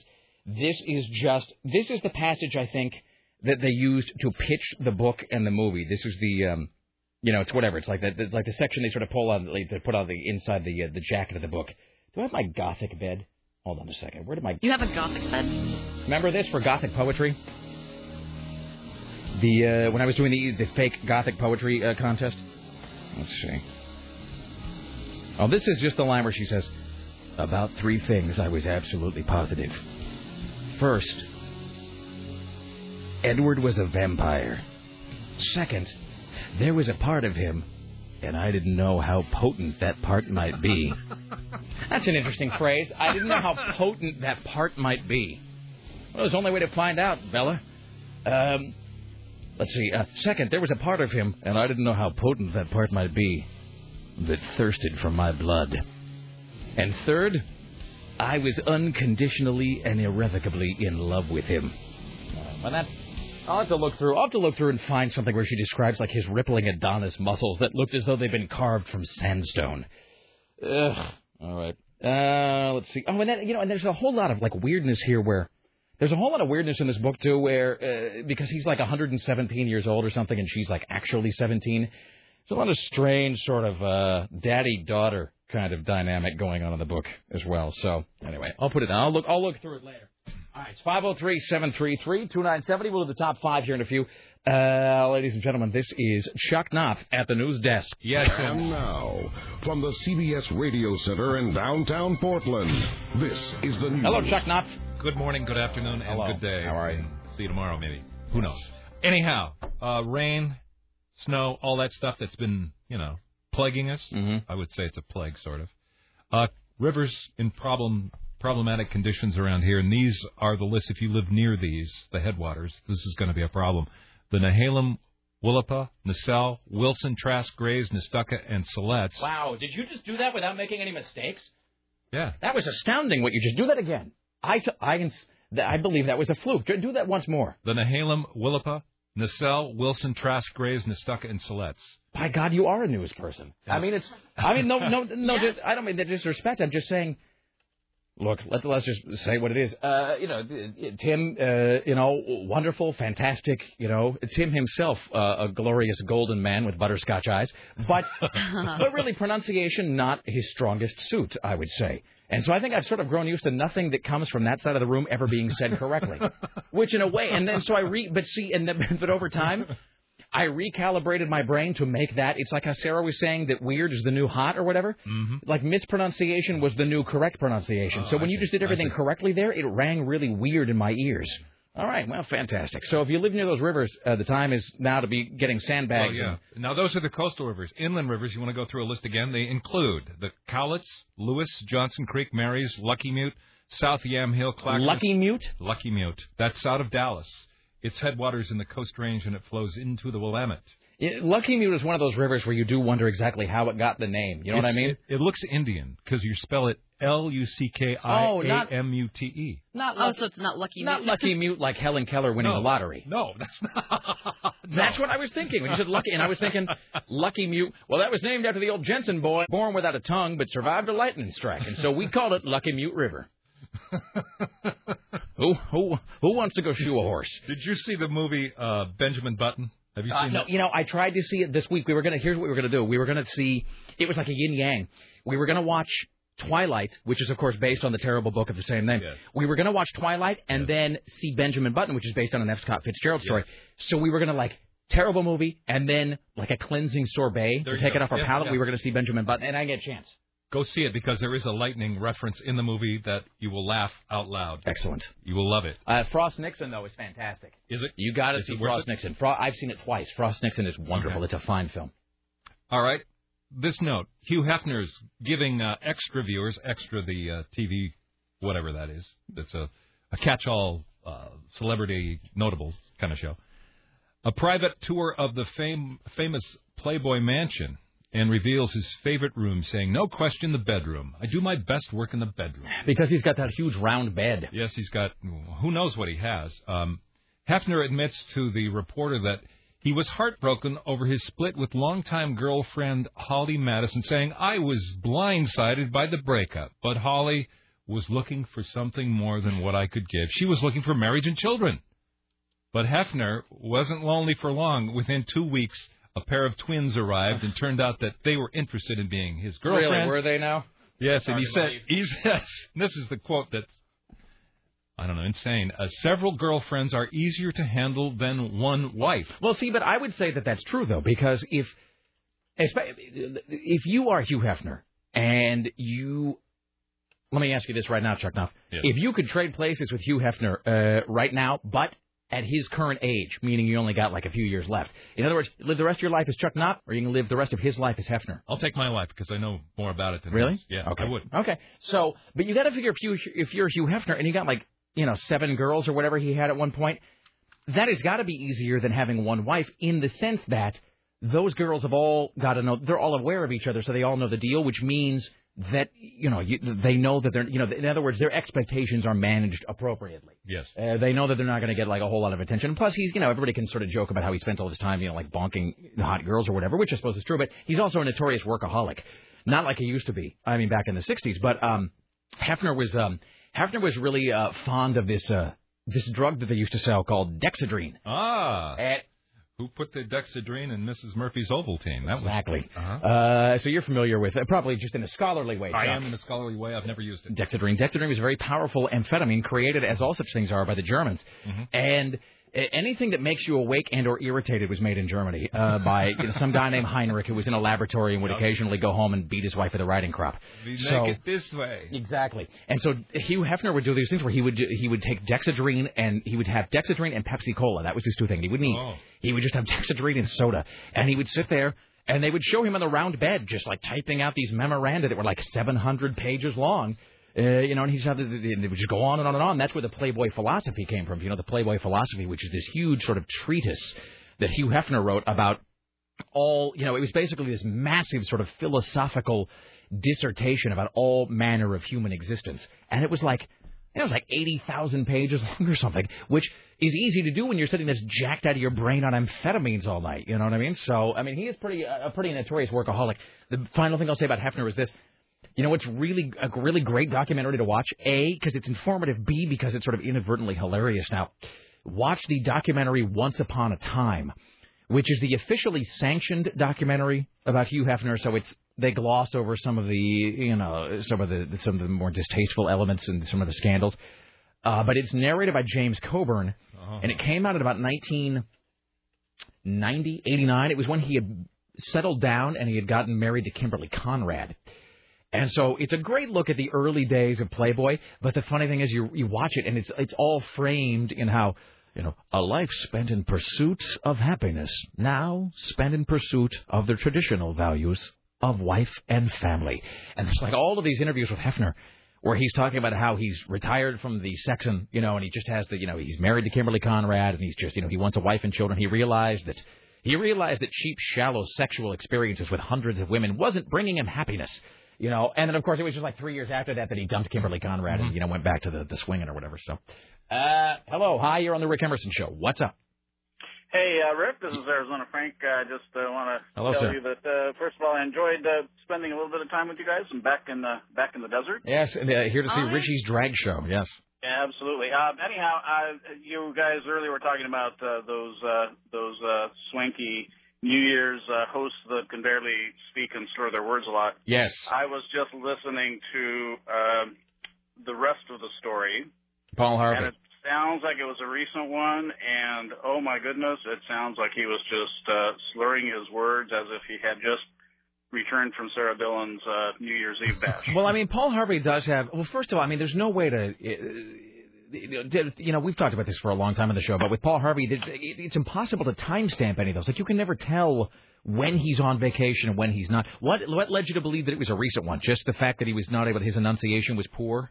Oh yeah, just the fact that he that that he really did sound like uh, you know like he had been uh, snockering back a, a, a few uh, a few gallons of something. Well, it was uh, you know As time has gone on, Paul Harvey has developed a little bit of a. Uh, he almost kind of sounds like he's got too much saliva in his mouth, you know, or like he's got an extra flap of skin in there, so or like a second tongue somewhere, and it's like the two of them are not quite working in concert with one another.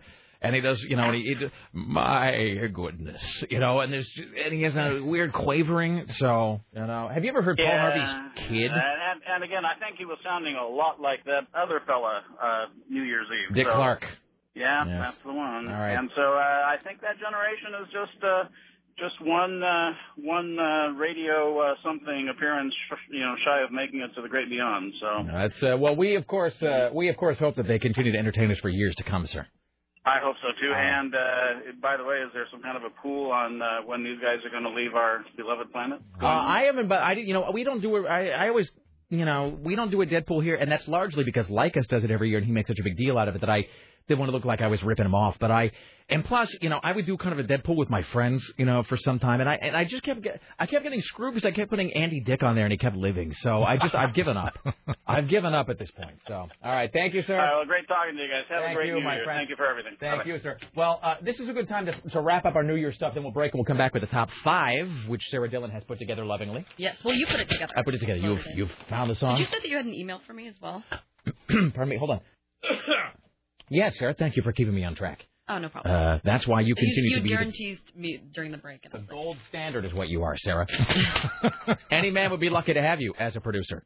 I would think. Uh, well, I got several here. Uh, so just uh, as a recap, for those who came in late, as they used to say in the Phantom comic strip, uh, so uh, so Sarah had gone um, on the Barfly Boss for New Year's, and uh, your well at the beginning of the show we were calling him your boyfriend. Now he's just some guy. Uh, the comedian was there, this gentleman caller, this guy you had been seeing, and an ex of his, in fact, the most recent ex, the most re- recent. the one that, that they had no valid reason to break up. It was just because she moved. Well, he had told me it was like expiration dating because he knew that she was moving. He really is quite a catch. he is. He's he's a good person. He's just Really? He only hits you because he loves you. We don't see we don't see what you see in him. I'm sorry, uh, but um, the, he doesn't hit you. Uh, so um, but but so but, but so the most recent ex had been there, and so you had been caught off guard by that. Well, first of all, so and it was somebody else that pointed her out, like that's his ex, right? Was that the deal? No, it was awkward because we were yeah in the smoking room at Holocene, and this guy who was on the bus walked in. He's like, "So how do you know the comedian?" And he like looked at me. And I'm like, "Oh, I'm dating him." And and the girl who's sitting next to me, she's like, "Funny, so did she." So did this girl two feet away and I from was you. Like I was like, "Oh," and and she started getting uh, the girl started getting red and like kind of thanks. the comedian. Yeah, the comedian. He doesn't really uh talk about that kind of stuff. So so you don't so know. I don't even know. I don't even know how much he communicates with this So girl. you like I was under the impression. I'm not sitting there, you know. Like like I have an, one ex who's like a really good friend of Right. mine, but other than that, I'm not talking to people that I dated, you know, like for Right. a couple months here and there all the time. And so you don't know if the girl knew who you were. In other words, I don't know if she knew who I was. in other words, you don't know if like uh if even if she didn't know you by sight, you don't know if maybe she knew of your existence or not. I know that he had told me that he told her that uh that he was seeing somebody. So the ex knew that he was seeing somebody. Yeah. But she, uh, so well, okay. So wait, I'll just read these emails as they come in. I got several emails about this. Um, I'll just read these in no particular order. The first one, the subject line, because you had uh, talked about how uh, when you had first started working KWJJ, you had a crush on Mike Chase. Uh, subject line: Sarah and Mike Chase. This email says, you know, Mike Chase probably wouldn't have lied to her about his exes and broke her effing heart. um, well, that's probably true. Uh, let's see. How about this? Perhaps um, because y- anyway, so the resolution was that you were sort of caught off guard by his ex being there, and then you heard from a mutual friend that he in fact knew for some some time for a couple of weeks that she was going to be there, hmm and so um. Uh, you know, and so this, you know, and and the the mutual friend had apparently tried to talk him out of it, saying like it's going to end badly. This one says, "Hey, perhaps the mutual friend told the comedian a hypothetical situation, a prediction, like, you know, comedian, if your ex is at the same party as Sarah, there's going to be a problem." As a warning, I'm just being lenient, uh, but from what Sarah read on the air, uh, it didn't seem to say specifically that he knew ahead of time. So, so do you know if he knew ahead of time that she was going to be there on New Year's Eve? No, he said. All right. So what he has said is that because he just he had many friends call him. Right yeah, now. He was verbally able say Yeah. that he had heard from her, and she said that it was a possibility that she was going to be on the Barfly bus, Uh huh.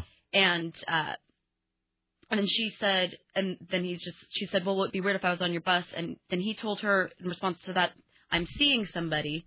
And she's like, okay, well, would it be weird? So I'm probably not going to go on the bus. I'm going to go to the Doug Fir Right. because I don't want it to be weird. And then uh, she ended up on the bus.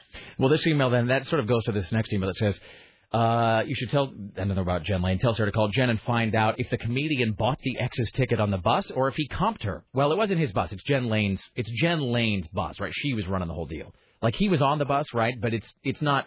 But it wasn't like his bus to run. It was Mm. Jen's, right? So it was a one in ten chance that she would end up on the bus. But I- but I guess what I'm saying is like the the actual barfly bus was put together by Jen. He was just sort of on it as a passenger, right? Yes. Okay. No, so, no, he was well, he was in charge of it. So could he have comped her?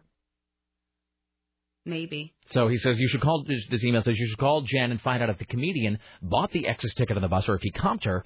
He says, and then also two other questions. How did Mr. Funnyman even know the ex was supposed to be at the Doug Fir?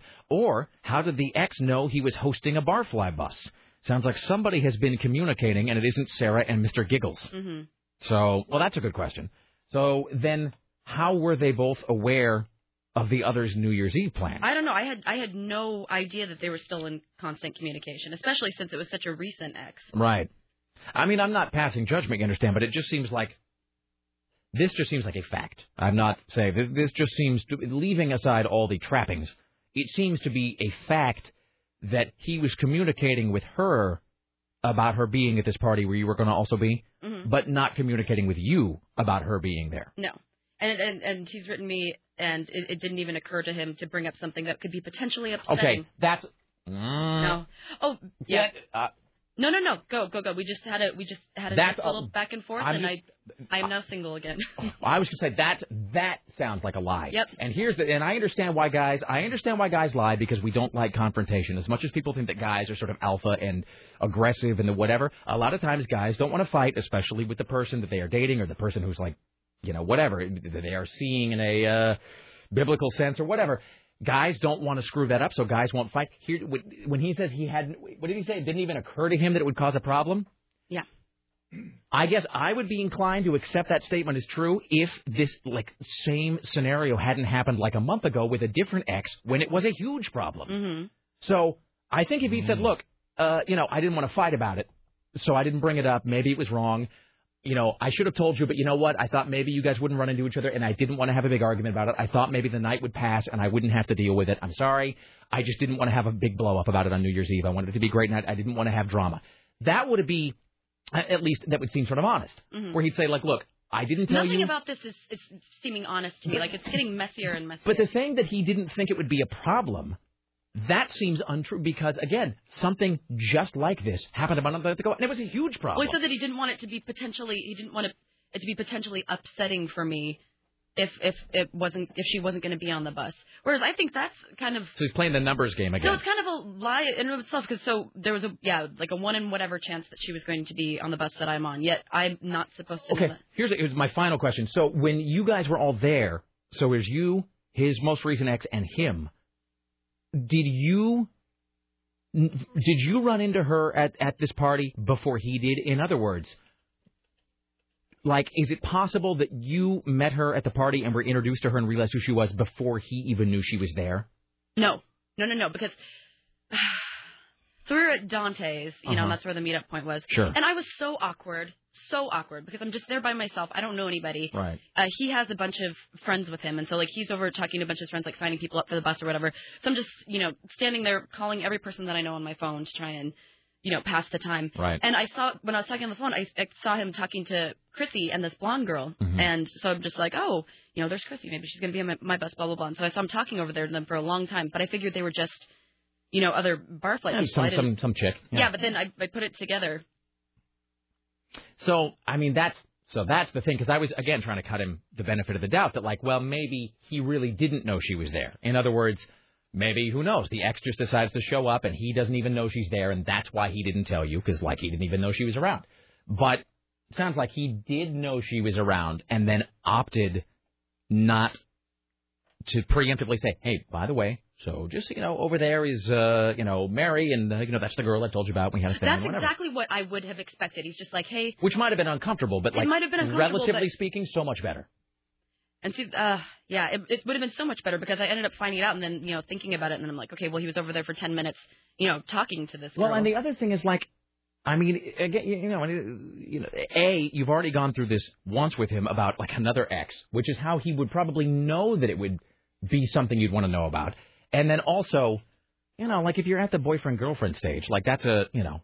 Look, if there's just some if there's just some dude you're bonking, he doesn't have to tell you everything about Mhm. whatever. I mean, that's the thing. I mean, That's everybody it, knows and that. it's like a, it's a really, you know, that I'm like relationship phobic, and it was a really big thing for me to be able to be like, okay, well, you know, this person's my boyfriend. Right. Hmm. Um. All right. Well, it's two thirty-two. Um. Sarah, I'm gonna write something down and show it to you real quickly. Okay. All right. Hold on. All right. Um. So I'm gonna show you something, and you tell me what you think. What do you think? I just uh, showed Sarah something Sarah's there. smiling. What do you She's got What do her you hand think, through her Sarah? face. What do you think we got to do? Yes. You think yes? Yes. All right. Let's uh, welcome to the Rick Emerson Show. Will our mystery caller sign in, please? Hi. Hello, Mike Chase. How are you? I'm fine, Rick. How are you? I am fantastic. Mike Chase, how are you?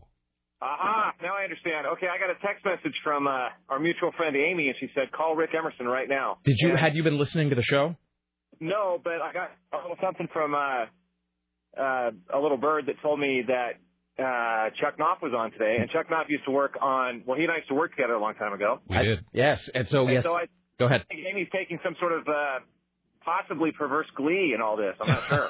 I would I would remove the word possibly from that. Uh, so yeah, so Chuck Knopf, as you know, we've had a series of kind of laid off Portland media folks filling in for for Tim, and so uh, Which Chuck is a is. brilliant, uh, by the way, a brilliant scheme and gambit. That's a that's a great idea and a great way to reach out to our, uh, you know, our brethren there. It's a good idea. Well, thank you, sir. So, uh, yeah, so Chuck had emailed me uh, a couple weeks ago, and uh, schedules were, were a little tricky, but uh, so so Chuck today has been uh, joining us and giving the people the news as only he can. And uh, so we were talking about how it's been, Jesus, more than a decade that I've been here, and we Yeah, worked yeah. together next door in the KOTK building. Yeah. Uh, you know, and then since then he's been at KPAM, and now he's going to school to become a, a therapist, and so we. Uh, Oh, it, it- Chuck, you're in school? I am. I'm. In fact, I'm doing an internship right now.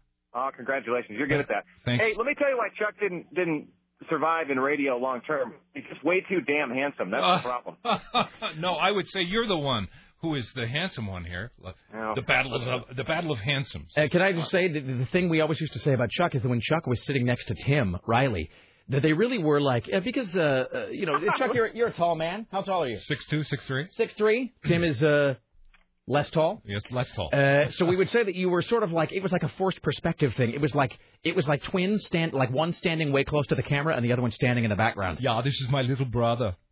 Exactly. It was like a Hans and Franz thing, but you were like but you were like bigger and smaller versions of each Well, other. So Amy used to compare it to a ventriloquist act. But, uh, see, you said that. I didn't say. Tim that. would get on my lap and he would just move his mouth. Wow. I'm sorry. Wait a minute. T- dump that. Dump No, that. no, we're not dumping that. Gold. That's gold, Radio Chuck. gold, Chuck. You ever listen to this Anyway. show? That's Yeah. going to be excerpted immediately. I, I don't want I don't want Amy to be uh you know overrun with glee, so maybe I should go. But um, it's nice to talk to you, Chuck. Hey, Mike, uh, I want to Yeah. I want to say to you, I am sorry for all of the problems I caused caused, and I want to I want to beg for your and I will say that your forgiveness, and hopefully when I run into you in the future, we will you know be cool. As long as, as long as it's not with your car, I think we're good. Um, You're uh, right. For those who don't know what we're talking about, Chuck and I used to work together, and, and it didn't end well, and uh, it was you know kind of a radio thing, and our, our, there was a lot of yelling that went on. Let's just put Yeah, that that- way. yeah, there- let's there was. let's talk more yelling. That was our motto. the it's the uh, it's the argument the whole family can agree on. Yes. Right. Uh, even even the boss can tune into the arguments between uh. Well, we we you know just and just you know we we had noted earlier uh, someone had brought up uh, that there was sometimes some tension there, and we were uh, you know being fairly circumspect, but noting that you know a building full of uh, you know creative people who all have their own vision, and things can get a little uh, a little intense now and again. And I I would say that I. I've tried to become better about that, but I used to be very much the same way, where I would get into screaming matches with various people on the show because uh, I because I was not uh, dealing well with the situation or did not know how to uh, how to handle differences creatively among myself and other people. So, um, but uh, you know, but you know, but by the same token, that all you know, not to sound too whatever corny about it, but it all comes because everybody's trying to do a good job and everybody is trying to do you know.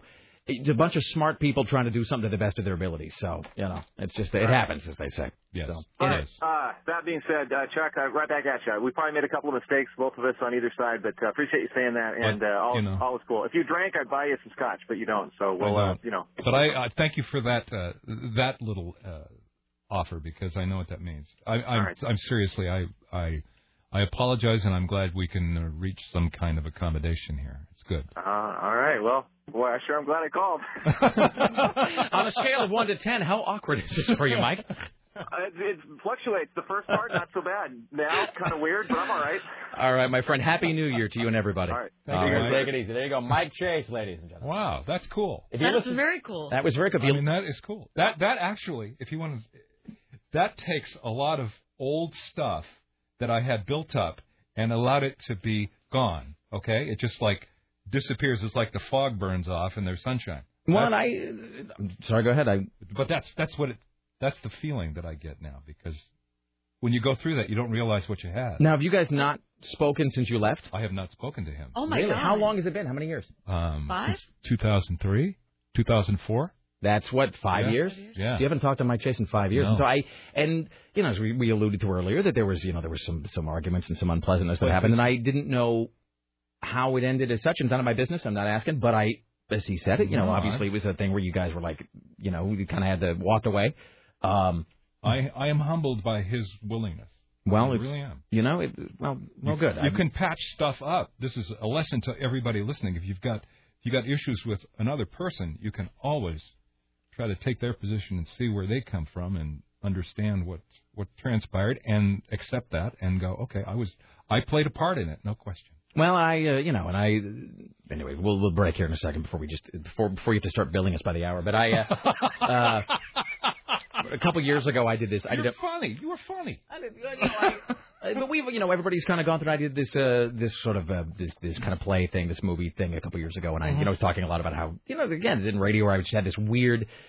You know, as somebody once said, I used, to, I used to pick five. You used to pick ten fights a day before breakfast, just to, you know, just to just to get in shape. You know, Yeah. and it was, uh, you know, it's just you just can't be that way after a while. You just gotta like it. Just it just it just wears you down. You know, so it's just gonna make you old. All right, we'll take a break. Come back after this with music. All right, it's uh, the top five musical acts you probably haven't thought about in at least five years. When the Rick Emerson Show returns, ladies and gentlemen, don't go anywhere. Back after this.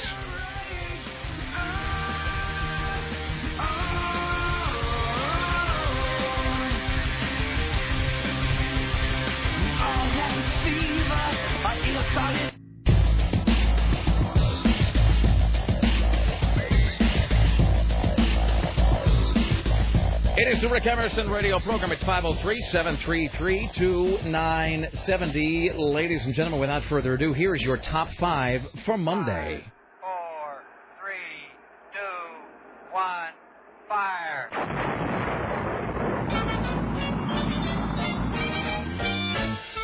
Counting is wonderful, counting is marvelous, counting's the best thing to do. Counting is happiness, counting is ecstasy. I love to count, Ladies and gentlemen, all right, so I, I could pretend that there was some sort of reason for this top five, but there really isn't. I tried to put together like new songs or songs about the turn of the year or songs about January or songs about whatever, and I had nothing. So I just punted. So I went down to, I just had a, a flash of inspiration, and I went down and I heard the Chris Paddock uh, and, uh, and Court from KUFO was in there too, and I was like, I don't know, top five bands you haven't thought of in five years. And immediately everybody started spitting out the names of the artists. So uh, this is for no readily definable reason. These are the top five musical acts you probably haven't thought about in at least five years. Chuck Knopf. Honorable mention. Geggy Tah. I want to thank you. Who remembers this song? I remember the song. I didn't know that was the name of the band. Is this the video with him? It just shows him driving in the car. Oh, it isn't the one with the video. Ah.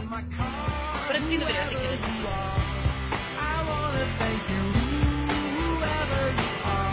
I don't understand anything about this song. I don't know why this song exists. I don't know how it became a hit. It's catchy. I suppose.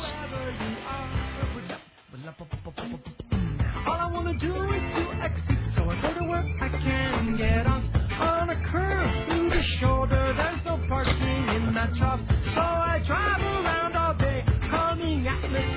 I have no idea who this band is, how they got a record deal, why this song was released. I have, I have. They were on my television one day, like five times an hour, and then they were gone forever. So there you go. There's your honorable mention. Chuck Knopf. Number five. Marcy Playground. Sex and Candy. Boy, I hate I this saw song. these guys.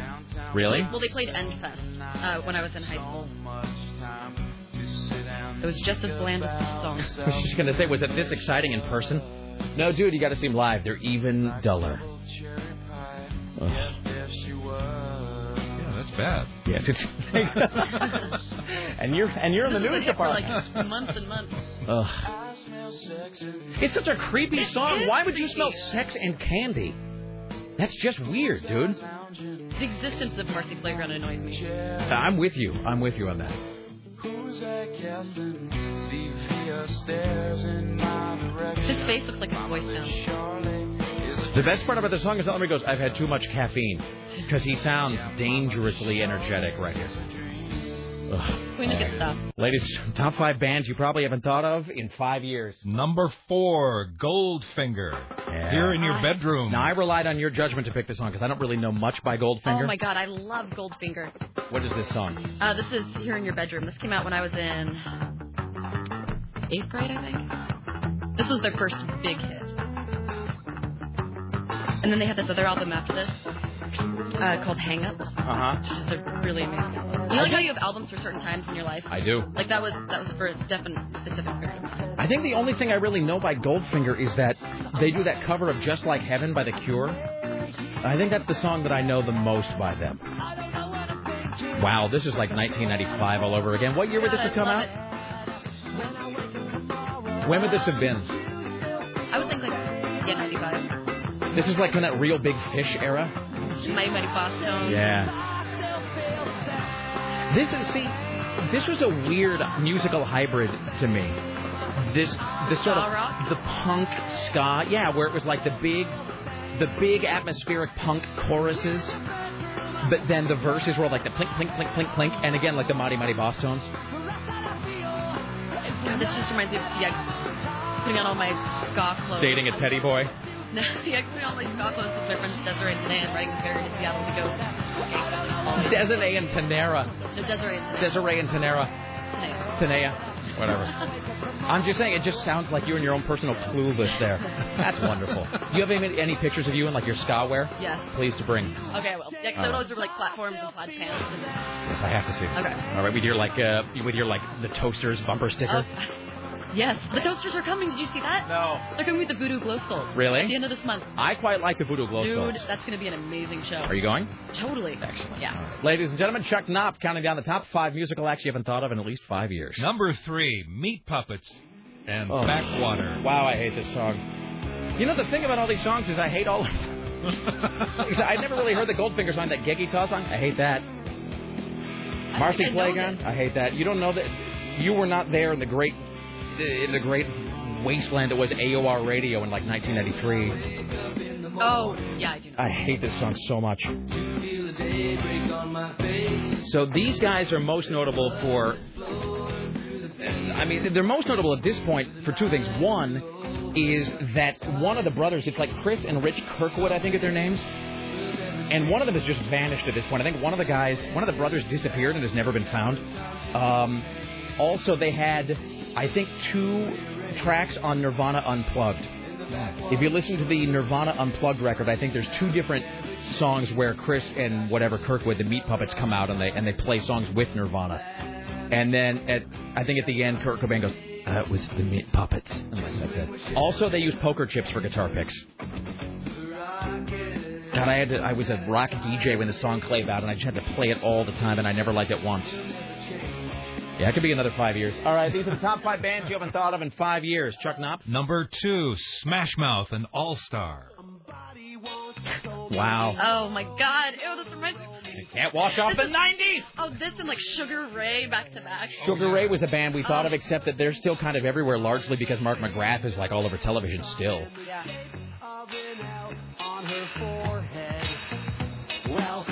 Ugh. White boy rapping. Ter- seriously.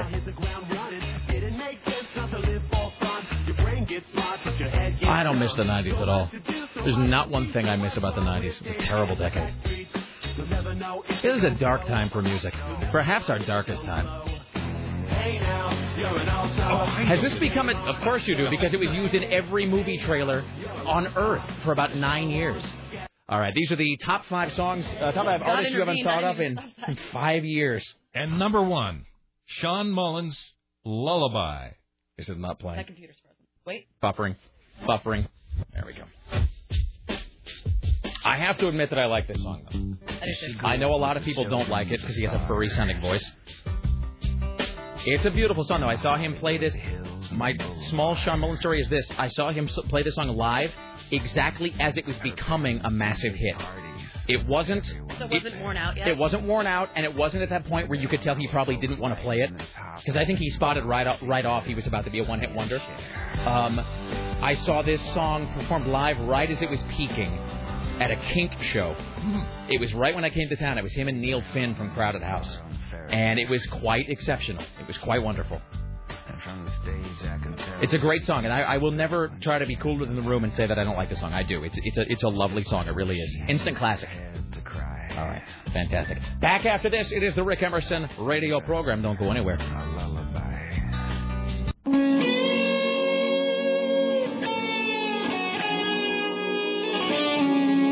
We now enter the saddest part of the broadcasting day, the final segment of the Rick Emerson radio program. Happy, happy for some. Yes. Eyes on the finish line, Chuck. okay. Always moving forward, never looking back. Churning towards the conclusion. Uh, slouching toward Bethlehem to be born. Anywho, uh, Chuck Knopf, thank you for coming in today. Oh, it's my been a- friend. You sounded really and I- fabulous. and- Troy. yeah, and I, It's and a I- pleasure. We, It wouldn't, is. we wouldn't say it if it wasn't true. You sounded really good. So, not that we expected anything anything different, but I mean, it was very very good to have you. And you know what? And you know, you said that you know you and Mike hadn't talked for for some years, yeah, but that I was a big deal. you know, but I think you and I talked on the phone last night, but I think that was probably the first time we'd spoken, you know, voice to voice, probably since since you know at the intercom thing, and since Yeah. we all went our separate ways. So, You're right. Been quite some time. So, Yeah, so- if people want to get a hold of you, uh, what is the best way to do so? Uh, my web address, CEK23 at hotmail.com. That's C-E-K 23 at hotmail.com. Make sure you send, a, I do take PayPal. Uh, if they would just like to con- contribute, cash. okay, if they would just like to say thank you with uh, green. Yes, that would be beautiful. nothing, Yes. nothing. As Dennis Miller says, beautiful. Nothing, nothing, nothing says thank you like a big fistful of bills. So, Exactly, yes. Excellent. Well, continued success in all you. things, my friend. We'd love to have you back at some point. Thank you. I would love, love it. Yes. All right, excellent. Ladies and gentlemen, Chuck Knopf. All right. Uh, we want to thank CNN radio correspondents Lisa Desjardins, Amanda Moyer, and Steve Kastenbaum. Join us tomorrow when our guests will include Katie Darrell from TMZ.com. All right, Rick Emerson Show produced today and every day by the lovely and talented Sarah Still and for AM 970 The Talker. In the newsroom, Chuck Knopf. On the phones, Richie Bristol, the gatekeeper, Dave Zinn, web mistress Bridget from upstairs, and of course, CBS Radio Portland marketing guru Susan, don't F with me Reynolds. Like us next, Michael Maris show at 7. Happy New Year to everybody. Glad you are here and that you made it through uh, safe, dry, warm, and all that. So uh, we'll see you tomorrow at 10 for the recap, 11 for the show. Uh, until then, thank you for listening. Be safe. Watch your six. See you all tomorrow. Bye.